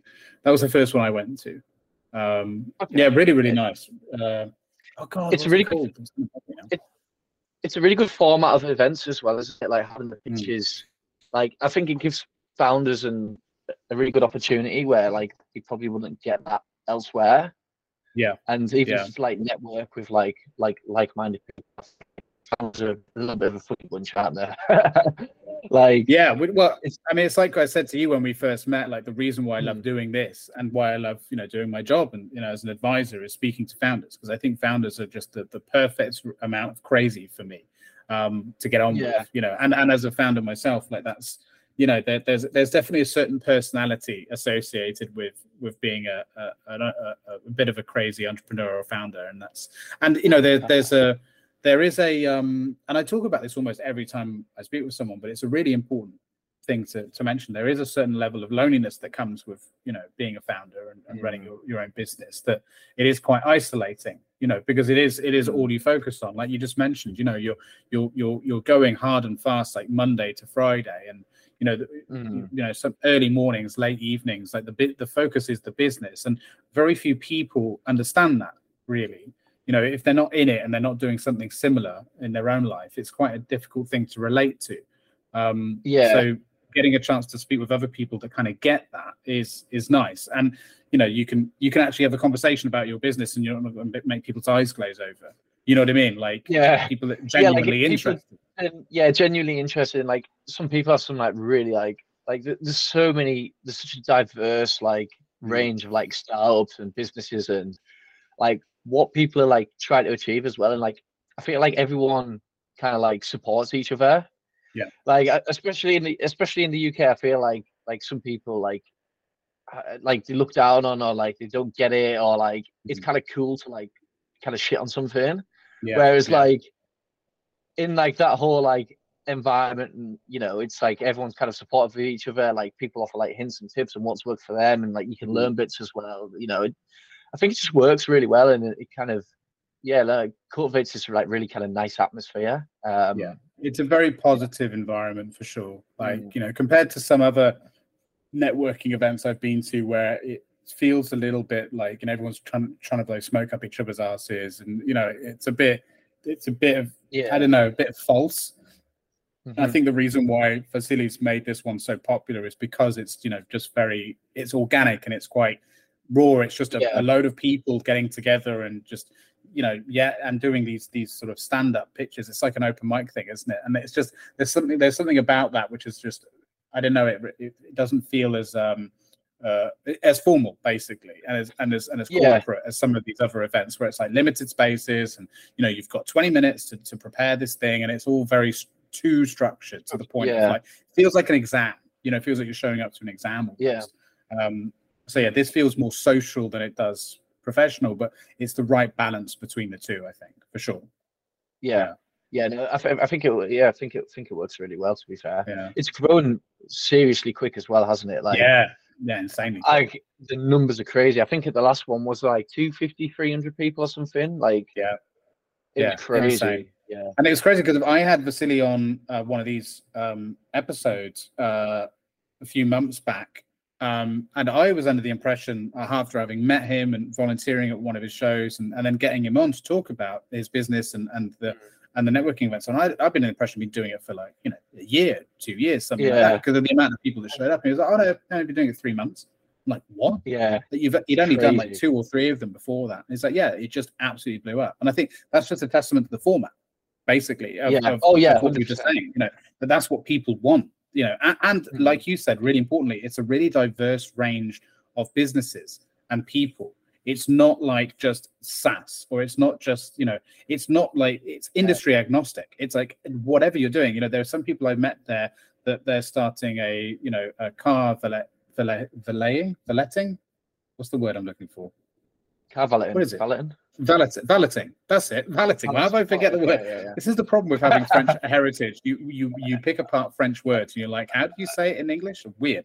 yeah, um, I have the same problem with the word restaurant. Sometimes I can't pronounce the word restaurant because I'm like, is it restaurant? or Restaurant? Anyway, yeah. um, uh, uh, yeah, like you know, the car valet, that one, Valet. and uh, your valeting business, and like you know stuff like that. And then you've got people who are building like hugely complex, you know, B two B enterprise level SaaS, and like you know, it's a really diverse range, and that's and that's really refreshing because of uh, you know, Mm. ordinarily you go to these events and it's quite specific, so you don't really get to you just end up having the same conversation again and again and again, you know. yeah, So it's uh, it's quite and there's merit in that too because obviously people that come together are doing the same things. Like there are some events that's focused specifically on like marketplaces, for example, and that can be quite useful because everyone can share you know s- stories and learn from each other on, on building a very specific type of thing, um, which is good. And there's obviously a lot of AI you know get-togethers now and stuff like that. But yeah, but um but it's just it's not it's just nice to have something a bit more general and especially great Yeah. for me because i love speaking with people with a variety of different backgrounds and focuses and stuff Mhm. like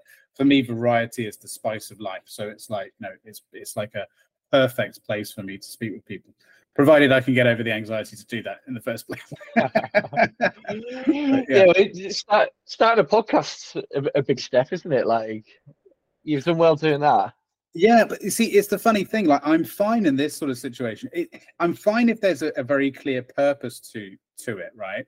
Um, but it, it, it's odd because if then at the same time, like I said to you at the beginning, like we would, uh, you know, this isn't an interview. I'm not going to sit there with a bunch of questions. Like that would create even more anxiety for me because then it's like, oh, Yeah, you know, am I just like- asking, you know, you know, that was a stupid question, uh, you know, and I'm sure I ask stupid questions, but at least if it, it's done in this way and it's more conversational, I don't feel like I, I haven't got the pressure or expectation on myself to like, you know, sit down and write Yeah, a bunch yeah. of good questions ahead of time and so on. So I don't know. Yeah, I guess you're right. I'm, I'm absolutely fine once I'm speaking with someone. I think it's Mm. more just the introduction bit of just walking up to someone and just being like, you know, Yeah. hey man, It's like, what, know. there's always that, like, what about if I walk up to them and, like, they don't want to talk to us or like and it, it- Yeah. it's never happened. It's never happened. Like No. everyone you approach is like awesome.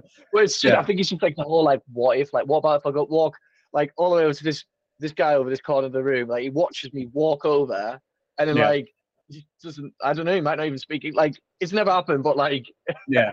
it's the bit- like the the bit that actually- Yeah, the bit that actually makes me most anxious is that normally people are already talking, and and so Yeah, and so walking up and just like butting in feels really rude. I think there's a certain amount of it that comes down to feeling rude that I'm worried about. You know, Mm. um, and it's weird because I've been in conversations with people plenty of times at these events where someone's just come up and started joining in, and I haven't been offended by that at all. No. Like so, so Yeah. I should know that it's fine, but for some reason I just overthink it. And I think that's, you know, maybe if I do it, I'd be, I'd interrupt a private conversation, or you know, I'll derail them, and or you know, take away their focus. So that's what worries me most of the time. I think if someone's on their own, I'm okay because I'm like, hey man, you're right. Yeah. Like, you know, why aren't you talking to anyone? Like that's okay. But it's that that's the one where I'm a bit like, oh no, they're they're busy. I don't want to disturb them, kind of thing. You know? I think, I think you can kind of tell as well, can't you? Like, like if you walk past a couple of people and they're talking, like you can tell if like they're having like a deep conversation Yeah. or whether yeah, they're just like, or whether they're just like small talking. yeah. And yeah. like, you know, if maybe if like you walk past them and like you catch a bit of eye contact or something like that, then I'm like, mm, like, I might roll the dice here and give it a, give it a shot. Whereas if like you walk past them and like none of them like look up or like move their heads or anything, I'm like, maybe Yeah. I'll just keep going to the next person. I think I think also a level of it is to do with the fact that I, I know I can be somewhat abrasive sometimes, right? In that I'm not a huge fan of small talk. I like I like to talk about ideas. I like to talk about big things. I like to, you know, ask questions like, you know, like this. You know, I like to I like mm. to know, you know, what makes you tick? What's your philosophy? What do you think about the fact that we're all going to die one day? What do you think about the fact that the, the, the universe Yeah. is this infinite cosmos that is a void? And you know, like you know, all this kind of stuff. And people are just like, oh fucking hell, I'm just here for a free beer, mate. Like, calm down, you know. So I know that Well, I can be a little bit intense sometimes, and I'm a bit, I'm, I'm a bit aware of, wary of that. Of like, do I really want to just go and insert myself into someone's existence in that way? You know? But I think I think people really kind of like it as well because I, I feel like small talk's one of them things where like no one really likes doing it, but they feel like they've got to do it. Whereas Yeah, if yeah. you come in and you're just you just like straight in like, what's the meaning of life? Like, like where you want to be in Yeah. like five years kind of thing. Like, Yeah. I, I think personally, if that were me, I think I probably respect it and be like, you know what, like. I've always wanted to do that, but I've just Back, not done it. the, back up the claim as to why you believe in the existence of God. Go, like, Yeah, yeah, yeah. yeah. But uh, Oh, and this is the other thing as well. that I think that I've become very aware of with my communication is that I like I like to be argumentative, and not not in the sense of like just you know picking fights with people, not in the Mm. in the sense that people think about traditionally with arguments like raised voices and so on. But I like to, you know, I play devil's advocate. I like to to, Like to, to play around with ideas Yeah. yeah and, and Mm. i'm just as clueless as you know maybe the person i'm speaking with um, but i'm aware of the fact that for some people who don't really have that communication style who don't who don't Mm. like to do that that can seem like it's argumentative in the negative sense as opposed to argumentative because of the enjoyment for discourse and so that can Mm. be misinterpreted sometimes as, as being combative when it's not it's passion and it's and it's it's the it's the excitement for conversation and it's the excitement for exploration. Yeah, that's what it is. And so i'm also wary that you know because i've had that feedback in the past Oh. and and been misinterpreted you know um that Mm. that i'm like oh okay i don't want to give the impression that i'm, I'm just like that. And so yeah you get into your own head with these things and that's where anxiety comes from in these social situations. You overthink all of that. Um but uh but yeah. but but when i meet someone that's on the same wavelength then that's it man like we're going for hours we're talking and talking uh, you know and it's interesting 'cause Yeah, from the like- outside people think well are these two people arguing and it's like well yes but no like we're having a conversation like you know, yeah, yeah, Yeah. yeah. but it's I- a, I- I it's, a, think- it's a dying I art form i think I think it's a good experience as well, though. Like, especially like if you like you're looking to like raise investment or stuff like that. Like on investor calls, it's very like I find anyway. Like you'll be on there for like an hour, an hour and a half, and Mm. it's like boom, boom, boom, boom, boom, boom, boom, and like you need to know your stuff, and like Yeah. You know I mean? Like they're going to be asking you like all kinds of questions, and you like you kind of need to be like be able to hold yourself and like Yeah.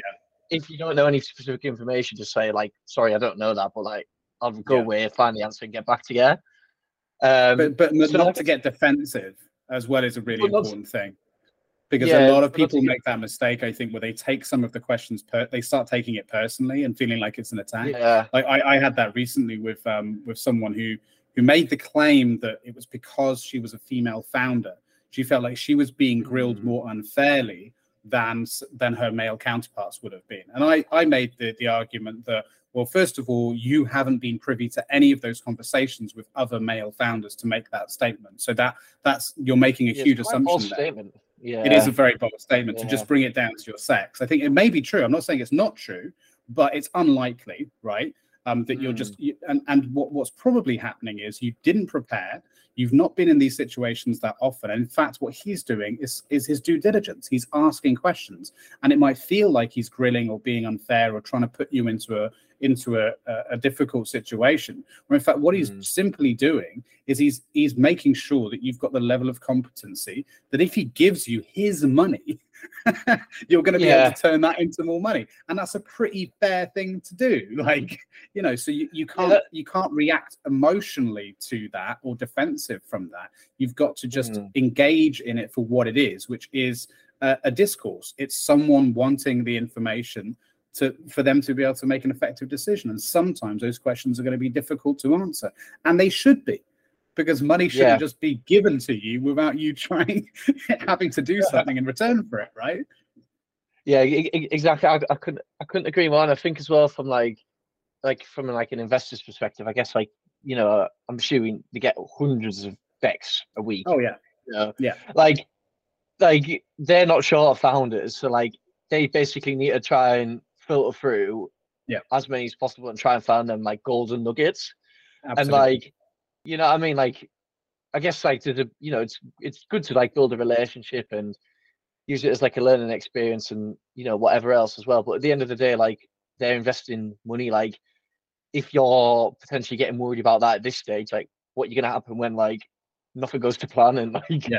you know what I mean like this is like possibly like one of the smallest problems you're gonna, you know you're gonna deal with and Mhm. you know what I mean like Yeah. and how are you going to react when you have really, like- a you know disgruntled employee you know sat in front Yeah. of you and are you going to take that personally or you know how are you going to work deal with uh, a freelancer that that's you know rubbed you up the wrong way or or a customer or you know future Mm. finances like if you if you're you're you're reacting emotionally in that situation and taking things personally in that situation it tells them everything they need to know about how you're going to conduct yourself as a as a you know so under pressure Mm, which is going to increase over time you know throughout the future so yeah it's it's it's less Mm. it's less about actually the contents of what you say and more about what you say like you said you know if you Yeah, don't yeah. know something the best answer is i actually don't know I, I, that's the first time i've been asked that or i hadn't even considered that probably stupidly i should have you know thought about that but i don't know i can come back to you on that one that is far. Yeah. more important than try, you know even having the right answer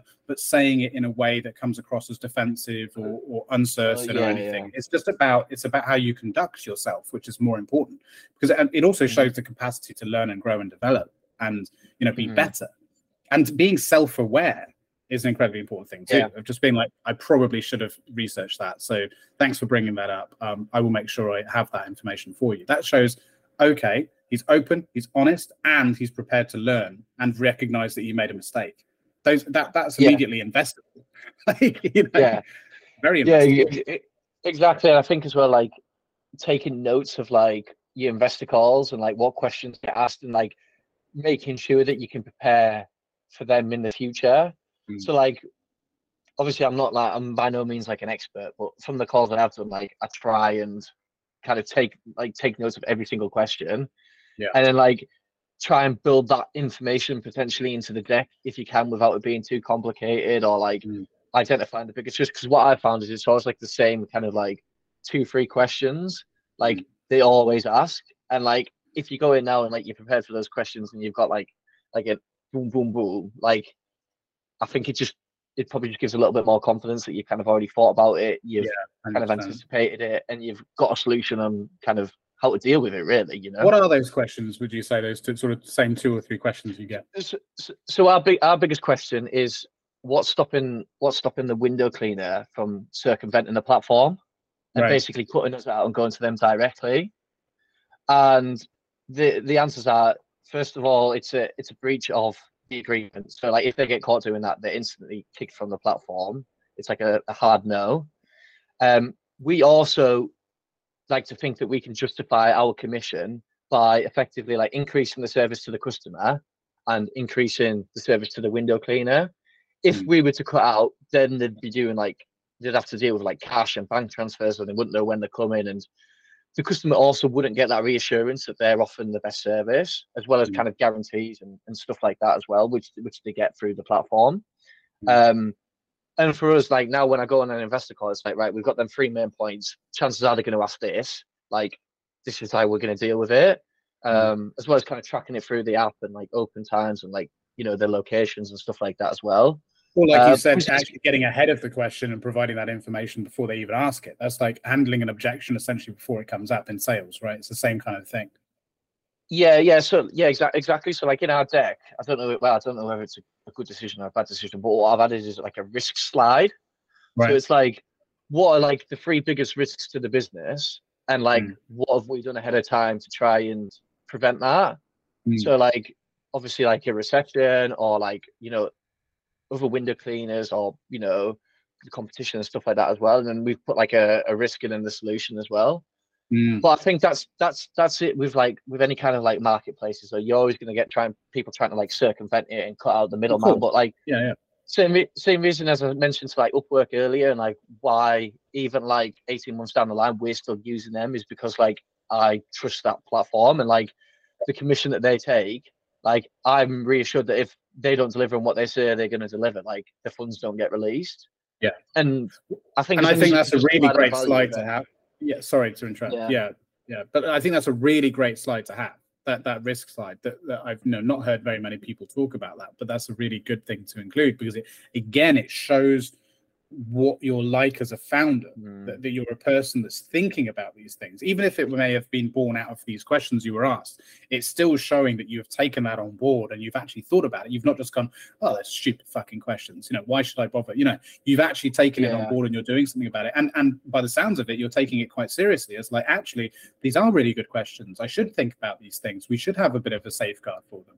But like to your point Mhm. about you know why a lot of people why certain marketplaces are successful like um thinking back to my you know my experience in working with booksy and bringing that to the uk market and Mm. later working with others um, in a similar vein you know some of the biggest uh, areas about that yeah of course the service providers the partners can always leave if they want to right you know yes there's a Mm. contract they could breach but if they wanted to they could just end the contract They- they they could could- still yeah. leave that's not the point. Yeah. that what makes it sticky is yeah for them there's a whole load of services and tools there that they should hopefully find useful. If they outgrow them at some point fine. We'll find someone else. It's not the end of the world. But ideally Mm. they would find that sticky enough to stay there. But more importantly it's the customer experience that you just talked about with the example of WeWork.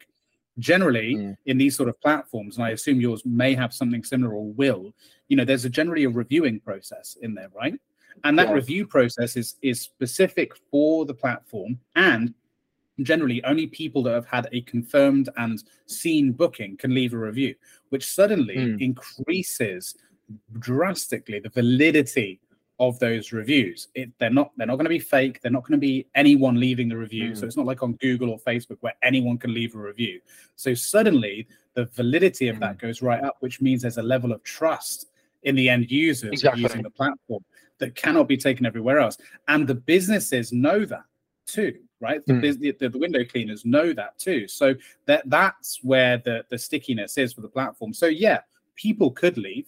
Of course they could if they really really wanted to but it's made far more unlikely by the fact that there's a there's a platform there that is providing a trustworthy level of service and experience. And it's repeatable you know the Yeah. ease for use associated with it and i think that's a really important thing because of trust is is a huge thing when it comes to especially if you're getting someone to come to your house right yeah, for something ex- yeah, yeah, exactly. If it's you know if it's a twenty pound job and we're taking like a a twenty percent four pound commission, like for the customer, it's like what is four pound? It's like it's a, it's a meal deal. You know what I mean? yeah like yeah, it's just not it's not worth risking it. Even if they said Mm. you know we'll do it for.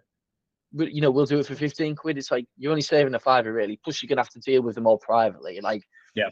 And I think one thing we're really kind of focusing on is making sure that our commission can be easily kind of justified and it provides fair value. Yeah. Like if we were taking like a fifty percent commission, then I think you're probably gonna, you know, you're probably gonna like incentivize that a lot more, and you're Yeah. probably gonna get a lot more kind of problems. Whereas, you know, as long as we're true, as long as we're fair, and like this isn't like a new problem that like no one else has had to deal with. Like Uber's had to deal with this, like Mhm, Upwork's had yeah. to deal with this, like all of these marketplaces have this problem. So like, what can we learn from what they've done and how they've tried to prevent it and Mm-hmm. implement that ourselves? You know, like, um, and I, and, think and, and really the biggest thing about trying to do. marketplaces as well that people forget to talk about, but is the ultimate goal of the marketplace is that eventually it will be a source of leads for businesses, right?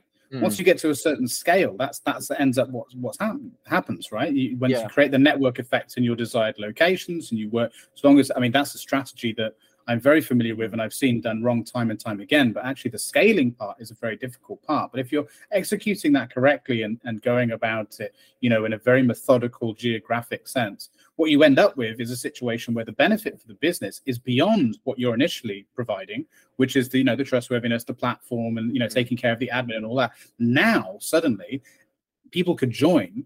And they would have a load of people using the platform or joining the platform wanting Yeah. to use their services and then suddenly it's lead lead generative and that's incredibly powerful and likewise for anyone then joining the platform as a customer they know they can go on there and find someone instantly so that you know that's Yeah. that's the future proofing of it is Mm. once it gets to that scale it adds a whole other dimension to it which is that you know the value is is beyond it just because of scale you know Yeah, exactly. I think that's like that's like your dream scenario, isn't it? Like, Yeah. is is to get to like that.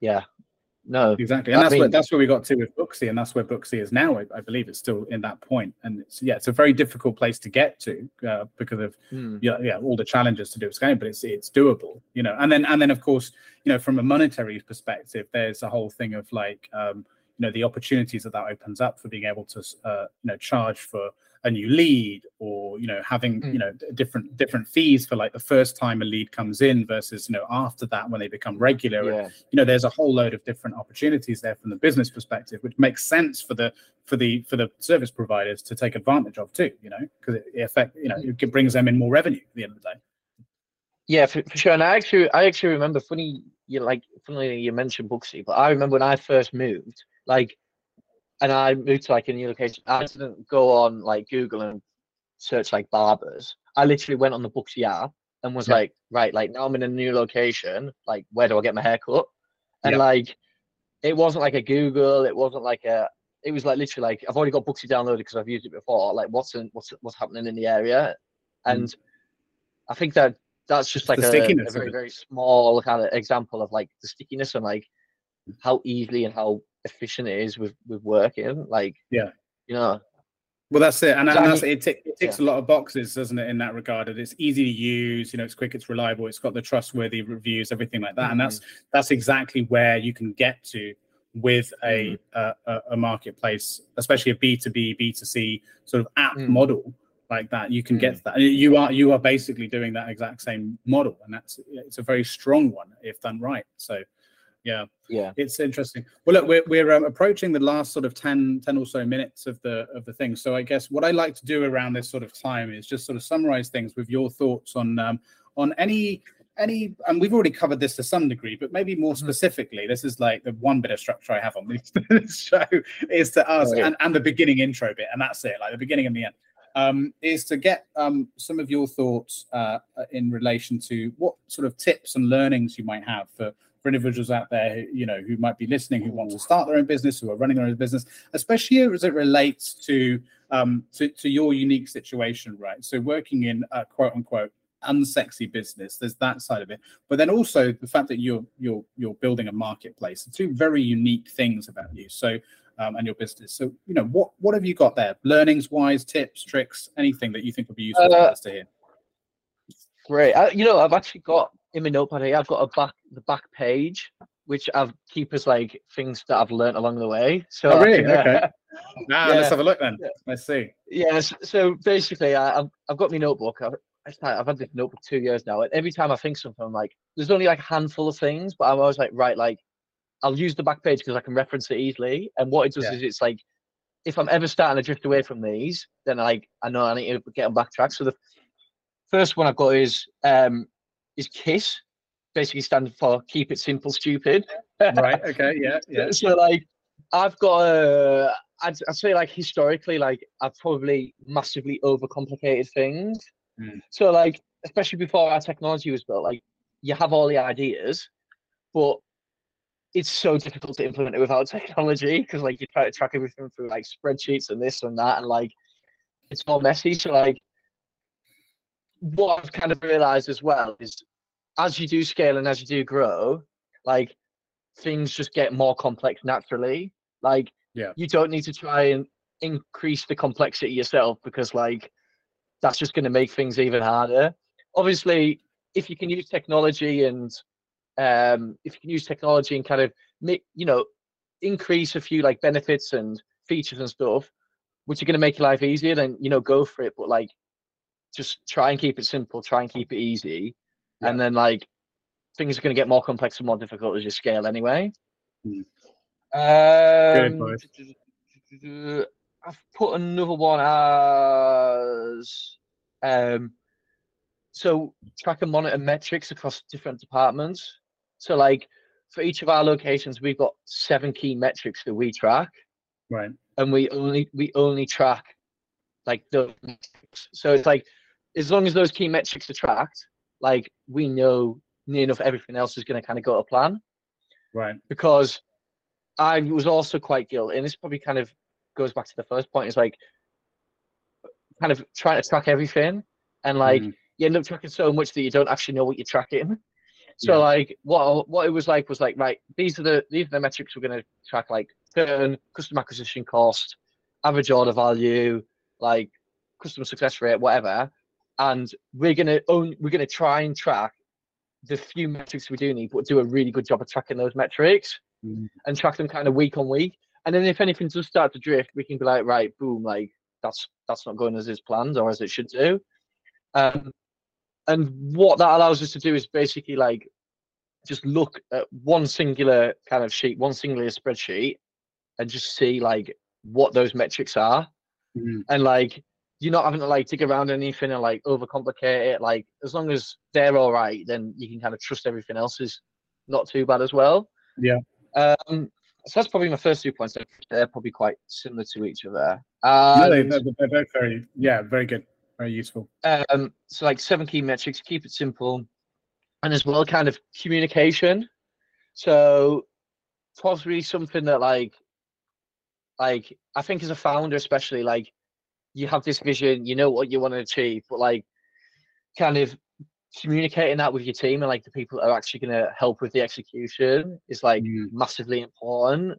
So like get everyone on the same page, get everyone on the same vision, like make really clear like this is your responsibility. You know, I think there's, there's a saying, isn't it? Like it, it's something along the lines of like it's just more than one person responsible for it, responsible for that role, and effectively like no one's responsible. Yeah. And it's yeah. like this this person's responsible for these tasks and making sure those tasks succeed, and then this person's this, and like if you've got any problems, you let me know regarding those tasks, and like basically trying to keep each person focused on what they're going to do. And if for whatever reason they do have more time, they do do a, a good job, focus on doing your own tasks better as opposed to trying to get involved in someone else's or something else that you don't know about. Mm. Um, Mm. and That's an trying to keep interesting kind of it- Would you say that that is more? Is that something that you've you've uh, started to approach more recently as things have started to develop? Because traditionally in startups, there's this saying that everyone in a startup at the early stages is a generalist, right? You're you're you're a generalist because of the, everyone has to wear so many hats because resources are tight Mm. and there's only a few people, and so everyone's kind of helping out with everything. And then as things you know grow and scale, then thing, people get more specialized. So would you say that's something you've always done from the beginning, um, regardless, or is that something that's more recently kicked in?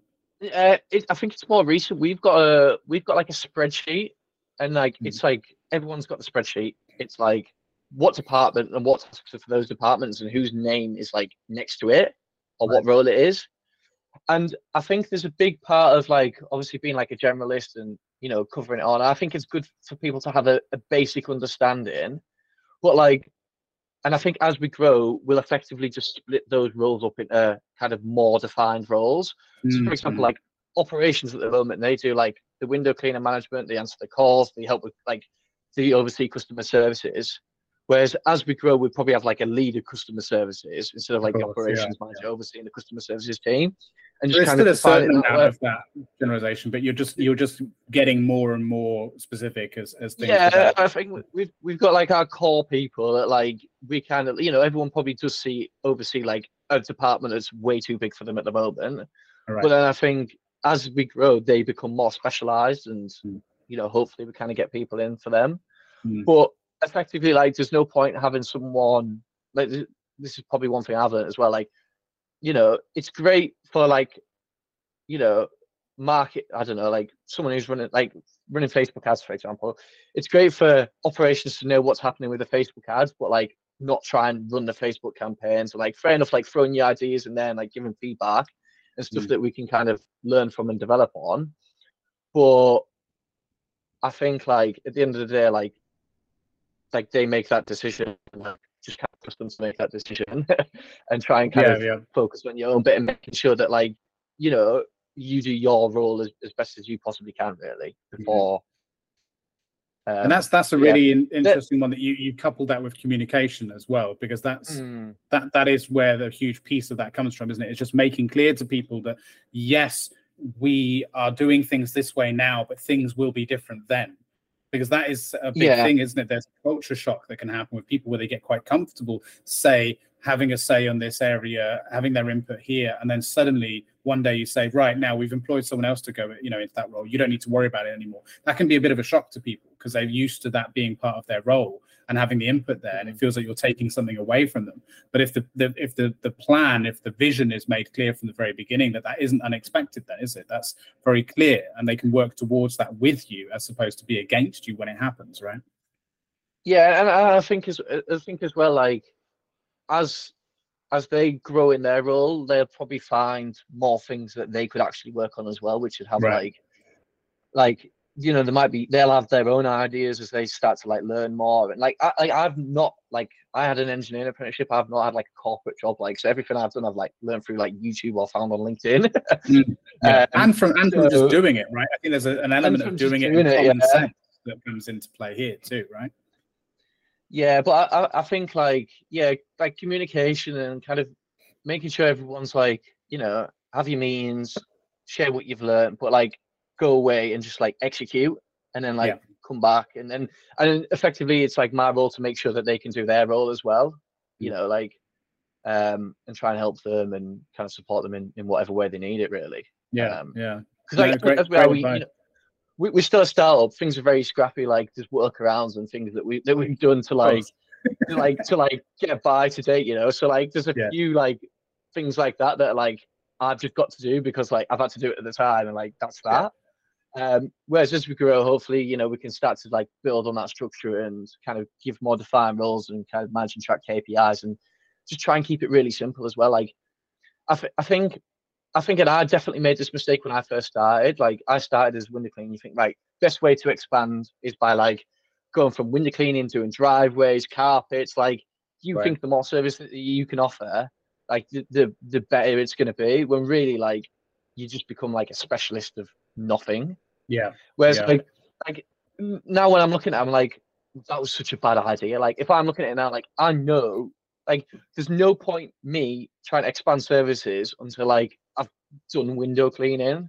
right Because like all I'm doing then is increasing the complexity when really I could probably add five more window cleaning vans in the case in in the same time that I could like get one van in another service just Mm, because I don't know it as well, and then things go wrong. And like, we did try it. Like, we had like, I think it was like thirty, well, probably about twenty-five window cleaning vans at the time, and we thought, right, like we'll diversify, we'll start doing oven cleaning. We had more problems from one oven cleaning van as we did all of the twenty-five window cleaning vans combined.